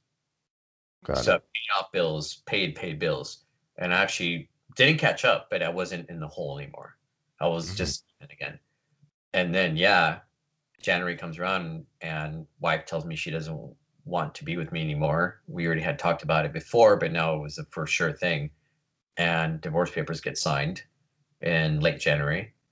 And a month and a half later, COVID hits. And living my life, trying to just recover from a or trying to just live my life as as a divorced person in basically in ruins. And I told myself, even through this, now I cannot lose the shop. Because now now it's more than just a divorce. Now it's or just losing my wife. Now it's like I can't lose the shop too. Right. You've already made the ultimate sacrifice, so at this point, you have to fight for it. So now I'm like, nope, I'm not gonna lose the shop too. So I decided to push forward, and I even told my brother and my dad, I'm like, is it the right thing to do to be opening a shop right now? Because COVID is unpredictable. It's something that nobody's ever experienced. It's world renowned, affecting everybody, not just Right. California, not just New York, not just Italy. It's affecting everything. hmm So we were like, I don't know what we should do. Should we open? Should we not? Should we only do to go? Should we only do website, online orders? So. Everybody was starting to do their own thing. And I remember telling my brother, who's been pretty much one of my right hand mans during this whole thing, and then also our other employee, Elmer, I talked to both of them like, hey guys, what do you guys want to do? And they're like, what the hell are we going to do? If we don't open and we just go home and watch Netflix? And I was like, fuck it. Let's open and until we're not allowed to. Let's just be extra cautious. Let's, you know, we were already clean, but let's be extra clean.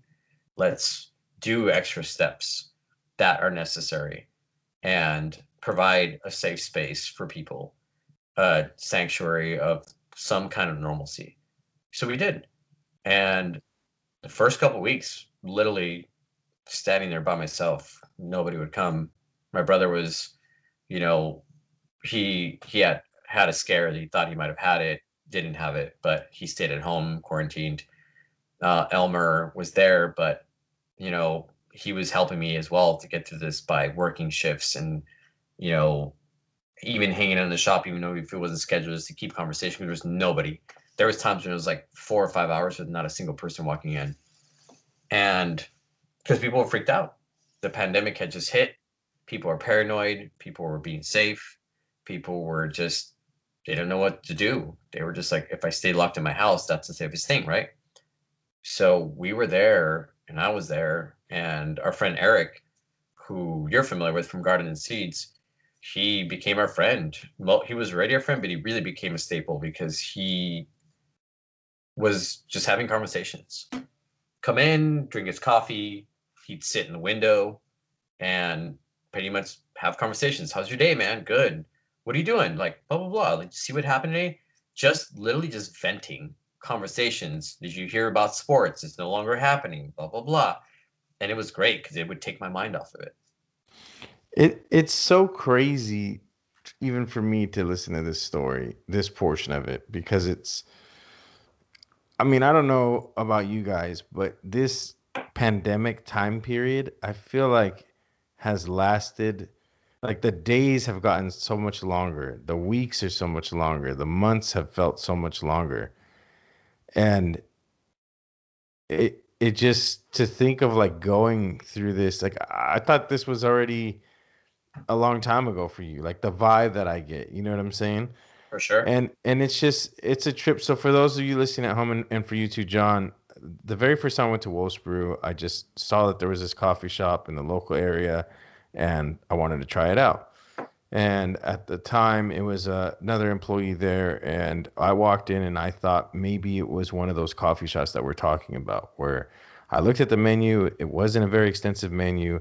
I didn't know what to order. I didn't have Salem with me, Mhm. and it was like, okay, maybe I shouldn't come back to this coffee shop unless I have Salem with me, right?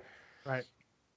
And the guys from Gardens and Seeds had been doing these. Actually, the day that I decided to call you, John, and say, okay, we're going to do this podcast was after sharing coffee conversation with the guys from Gardens and Seeds. Right. And so that's their thing. It's like, all right, we gotta, we're gonna, basically, the round table is the table at the coffee shop, you know? Right.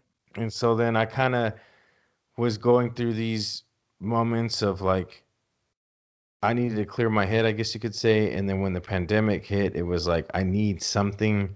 And I hit those two dudes up because I knew that they were playing it very safe. And I was like, yo, what have you guys been doing? Like, have you been hanging out with each other? And they're like, well, we hit this coffee shop up still, just us, you know? And I'm like, all right, well, hit me up next time you guys go to the coffee shop. And I thought they were going to this one they had gone to before. And they were like, no, no, no, we're over here at Wolf's Brew. And I was like, Wolf's Brew? I've been there before. And so then I come to the coffee shop and I'm and these dudes are just like, it's home. You know what I mean? And there's there's always that good feeling. Like you you too, John, I know that you're one of those people where it's like you, this is your regular spot. You know what I mean? And so those guys were definitely in that this is our spot moment. And I walked in and Bryer was there and it wasn't I didn't need Salem anymore. You know what I mean? Yeah. Now I have I can have this conversation. Bryer's there. He can he can explain whatever I need. I met Elmer after a few times of going, and Elmer is apparently related to Salem because they both took the same science, coffee science 101.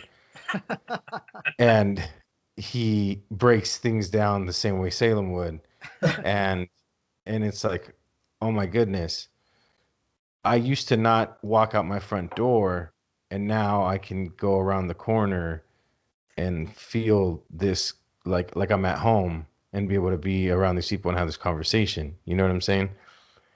And I guess you can say so did everybody else start feeling that way, Bryer? Yeah, um, it's kind of crazy because we decided to stay open. We didn't change our hours. We never closed.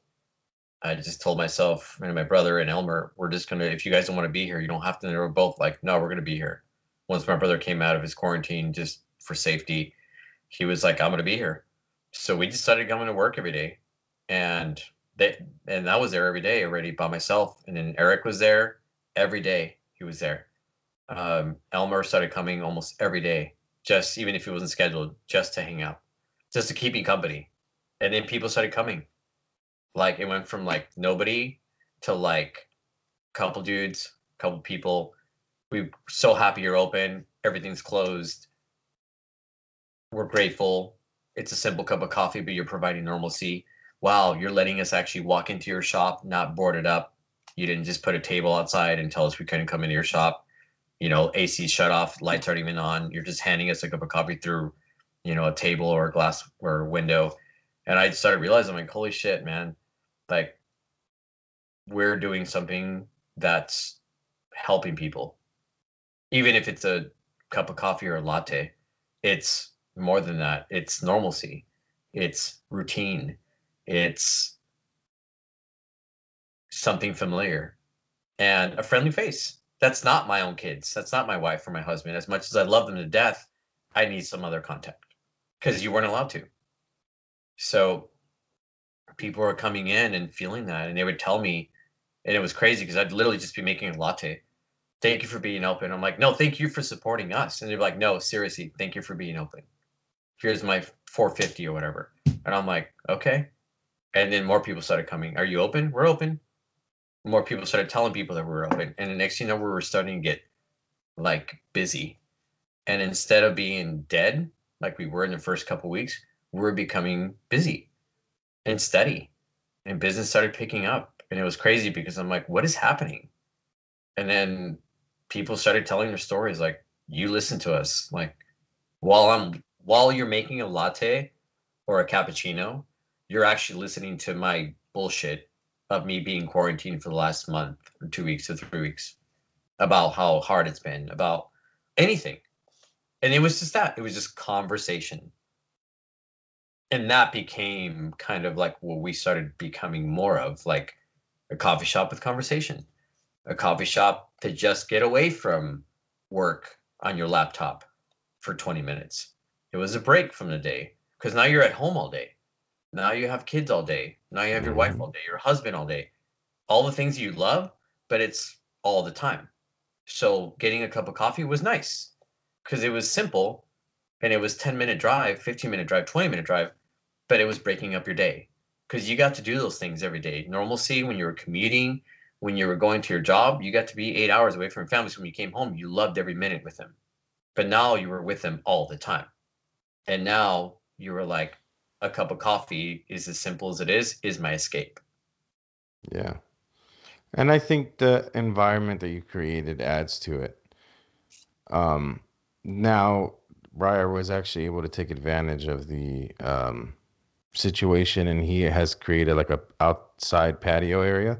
hmm So there's, what is it, four tables, Bryer? Yeah, four tables. Yeah. Four full tables and like one small table where two people can sit. Yep. Um, and it's all outside seating. You can come in, you get your coffee, you can go sit down outside. All the tables are spread out. It's like the most secure feeling thing that you can have right now. Um, and people are loving it, man. I'm telling you, I go there. I'm there every Saturday, Sunday. I'll go for lunch usually on on the two days that I work from home, and it's like every every time I'm there, you know, and it's always conversation, and there's also that feeling that people get of being a regular, you know, like Right. the guys there do an amazing job of that of you are you getting your usual today? Yes i am. Okay cool. And is and when he says it's busy he i don't think that like he's not really explaining it. Like i've sat there on a saturday for quite a few hours and it's constant that people are there. Like literally as soon as one person walks out another person walks in. One person walks out another person walks in. There's people waiting outside so they can walk in. And it's just like it's constant. And yeah that everybody's now coming and enjoying the seating and they're sitting down at the tables outside. And it's become this thing. But i my favorite part i think of watching all these people come to the coffee shop is the look. And obviously you know other than i can't see under their mask but just their eyes the way they light up when they're asked are you going to have your usual Yeah, That's important.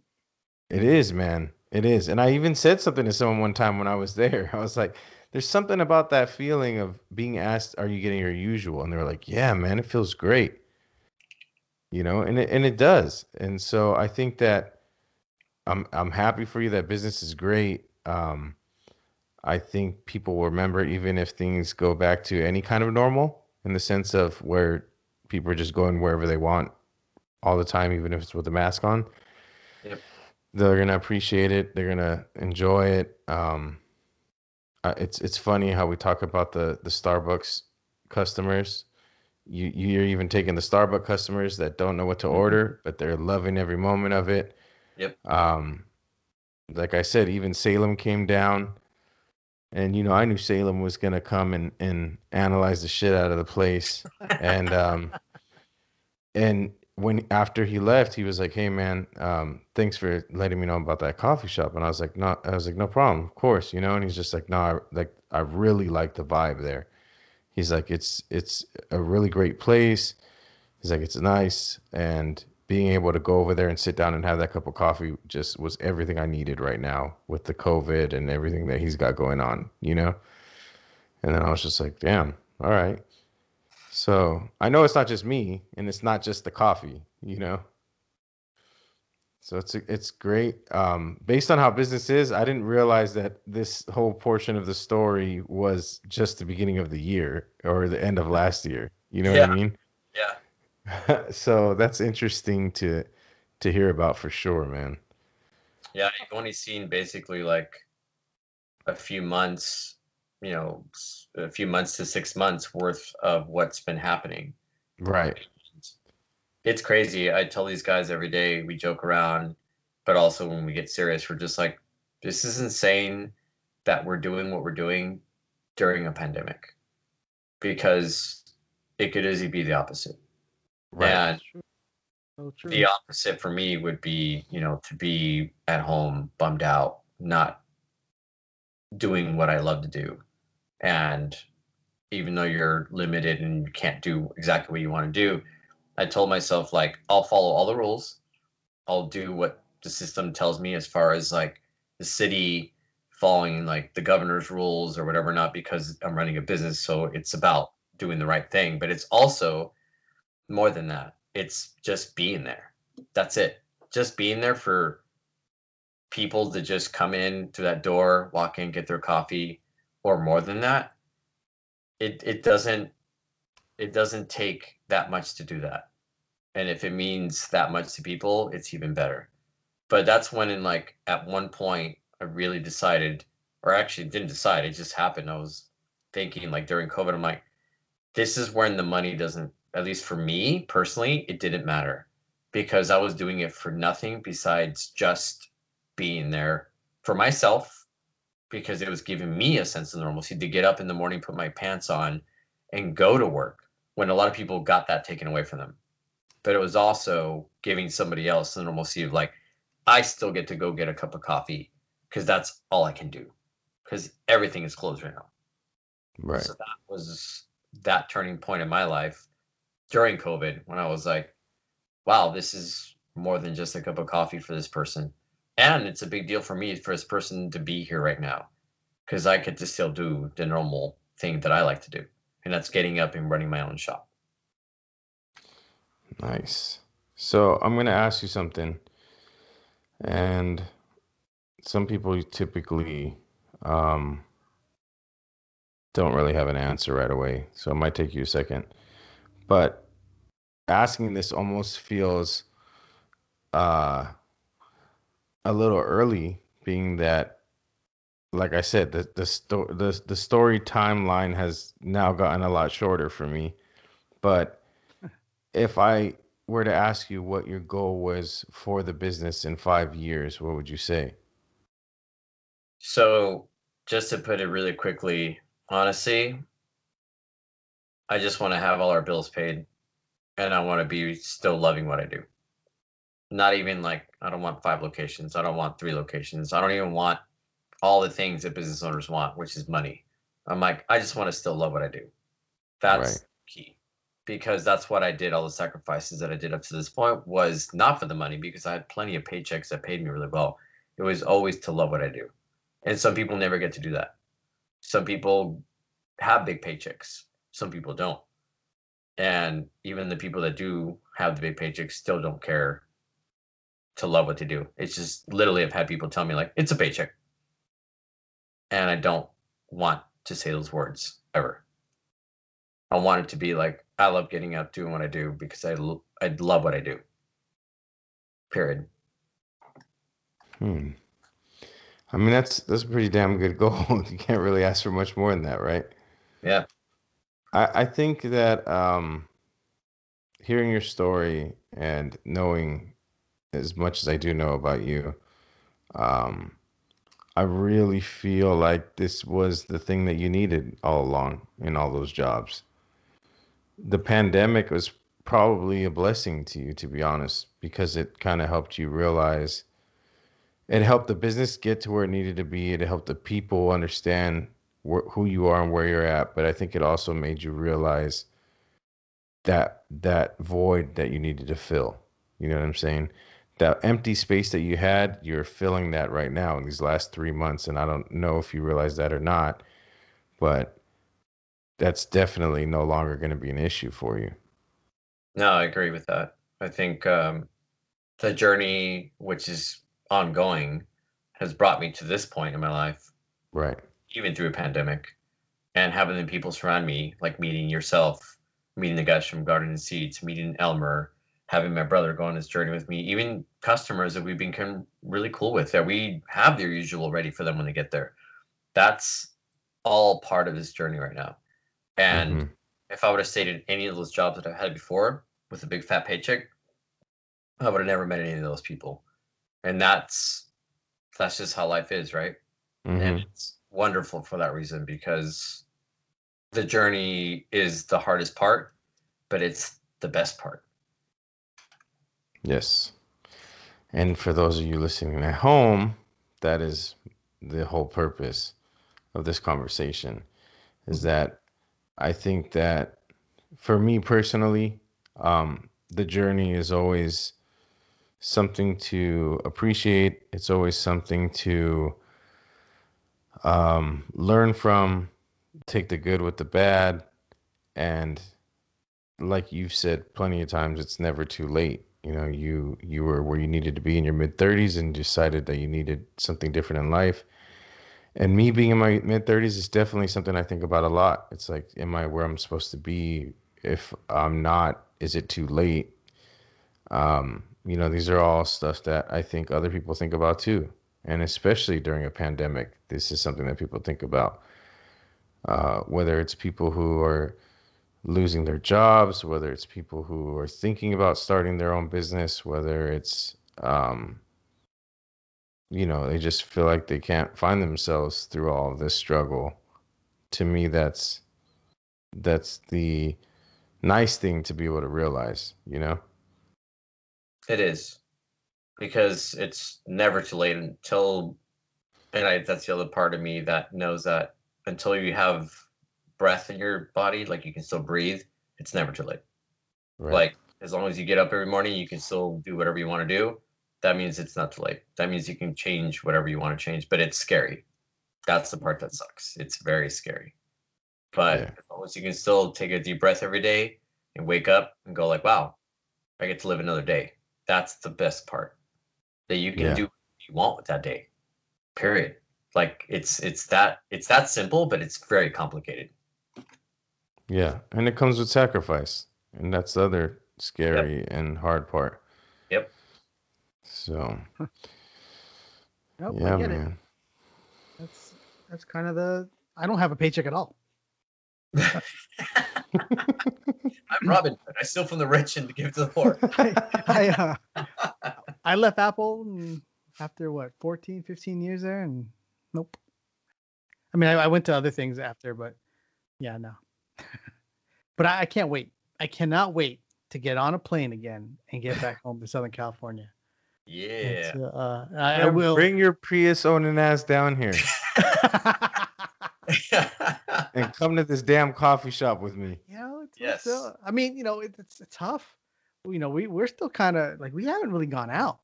I miss getting my coffee. You know, like I miss it. I I'll sneak over to Andytown. I think that's the closest one that I Love like. Town. Yep. That's my that's my favorite shop just for myself because it's right Oh, by the, really? it's right by the beach and you can it look at the ocean as you're getting your cup of coffee. Yes, it is, and Yep. that's where I'll go if Yep. uh if I need to sneak away and grab something from them. But yeah, man, like I I miss sitting at a coffee shop, so I cannot wait to get back down there. You know, one obviously to see my friends, and and two to meet you in person and share some coffee with Yep. you and, Stories. and uh, meet your brother and Elmer. It'll Yeah. be, it'll be great. If Salem likes it and David likes it, I'm all in. Sold. All in. You, You want to know? uh, I'm gonna tell you something that's interesting about it too. Salem liked the experience so much that he couldn't even tell me how he liked the coffee. He was more. It was more about the experience than the coffee itself. That's impressive. That is impressive. Thank I'm you. telling you, man. I was Yeah, like, hey, so impressive. so uh, Elmer wants to know what you think of the coffee, and he was like, well, I mean, it wasn't bad, but to be honest with you, I wasn't even thinking about the coffee. And I'm like, what do you mean? He's like, dude, the whole the whole vibe was great. Like the people there are great. You know, obviously Eric was there, and um, my buddy Daniel lives around the corner, so he stopped by, and and you know, it's kind of become like like I said, it's like this this safe home base where people feel comfortable. You know, you show up with your mask on, and you you you're good. You know, so he was just like, I got to come back. So I think I'm going to see Sam this weekend probably. Oh dang. Sweet. Yeah, man. So thank you, Bryer, for coming on here and telling your story. Thanks, Um. Appreciate it. I I I know I'll talk to you about it, but I Yep. don't know if you realize how basically laying your whole story out, how people can relate to it and how they can learn from it and how they it can give them a little push if they need it. And so for me personally, I we could have had this conversation at the coffee shop, but I feel like it's something that we can share with other people. You know what I mean? I, I appreciate that. Yep. And uh, for for John, I mean, shit, it got him to record another episode. Yes. Yeah, well, you know, I don't know. Either way, I mean, it, it's been a rough. It's a. It's been a rough, rough, rough, rough uh, time frame for me, but I think I'll manage. I got good friends. I got friends who care, so that's great. That's So- what's important. So it. Yes, it is. All right. Well, I appreciate you coming on, man, and I appreciate uh, the conversation. I wanted to just listen because, like, I don't like to talk over someone's story, especially when the story is so similar. I'm like, oh my god. Um, Yeah. But man, I appreciate you sharing it with us. Especially when you're moving along so well on your own. It's almost like, okay, I'll just be quiet here. Yeah, pretty much. Keep it going. Yeah, man. That was good. Thank you. Thanks, guys. Thanks, David. Thanks, John. Oh, and wait. Before we finish, where can the listeners find you? Um, On in what is the the the, the actual what is it called? The handle on Instagram for the Oh, coffee yeah. shop? we're using millennial words now. Yeah, that's right. Uh, just Wolf's Brew LB or else Wolf's Brew underscore LB is our handle on Instagram, and then wolfsbrewlb.com is our website if you don't get the handle on the Instagram. Uh, then we're in Long Beach by Long Beach City College. So if you don't know any of those other things, don't have an Instagram, don't have access to a computer, just roll on through. So, um, yeah, thanks guys again. This was really cool to be able to just talk. It was really cool, just not nostalgic wise, just to be able to go back to just my childhood for a sec through my college years. And Live through it again, huh? yeah, it's, that isn't that what life's about though? Because that's Yeah, the thing. man. That's the thing you can't ever lose, right? Your memories and being in tale stories. So that's what people used to do. People before Instagram and website and television, they used to tell stories around campfires. So that's what we just did, but not around a campfire. With two old guys. Yep, Two old guys. with two old guys, wise men, right? yeah, the two wise men right here. wise men. Yes. Oh man.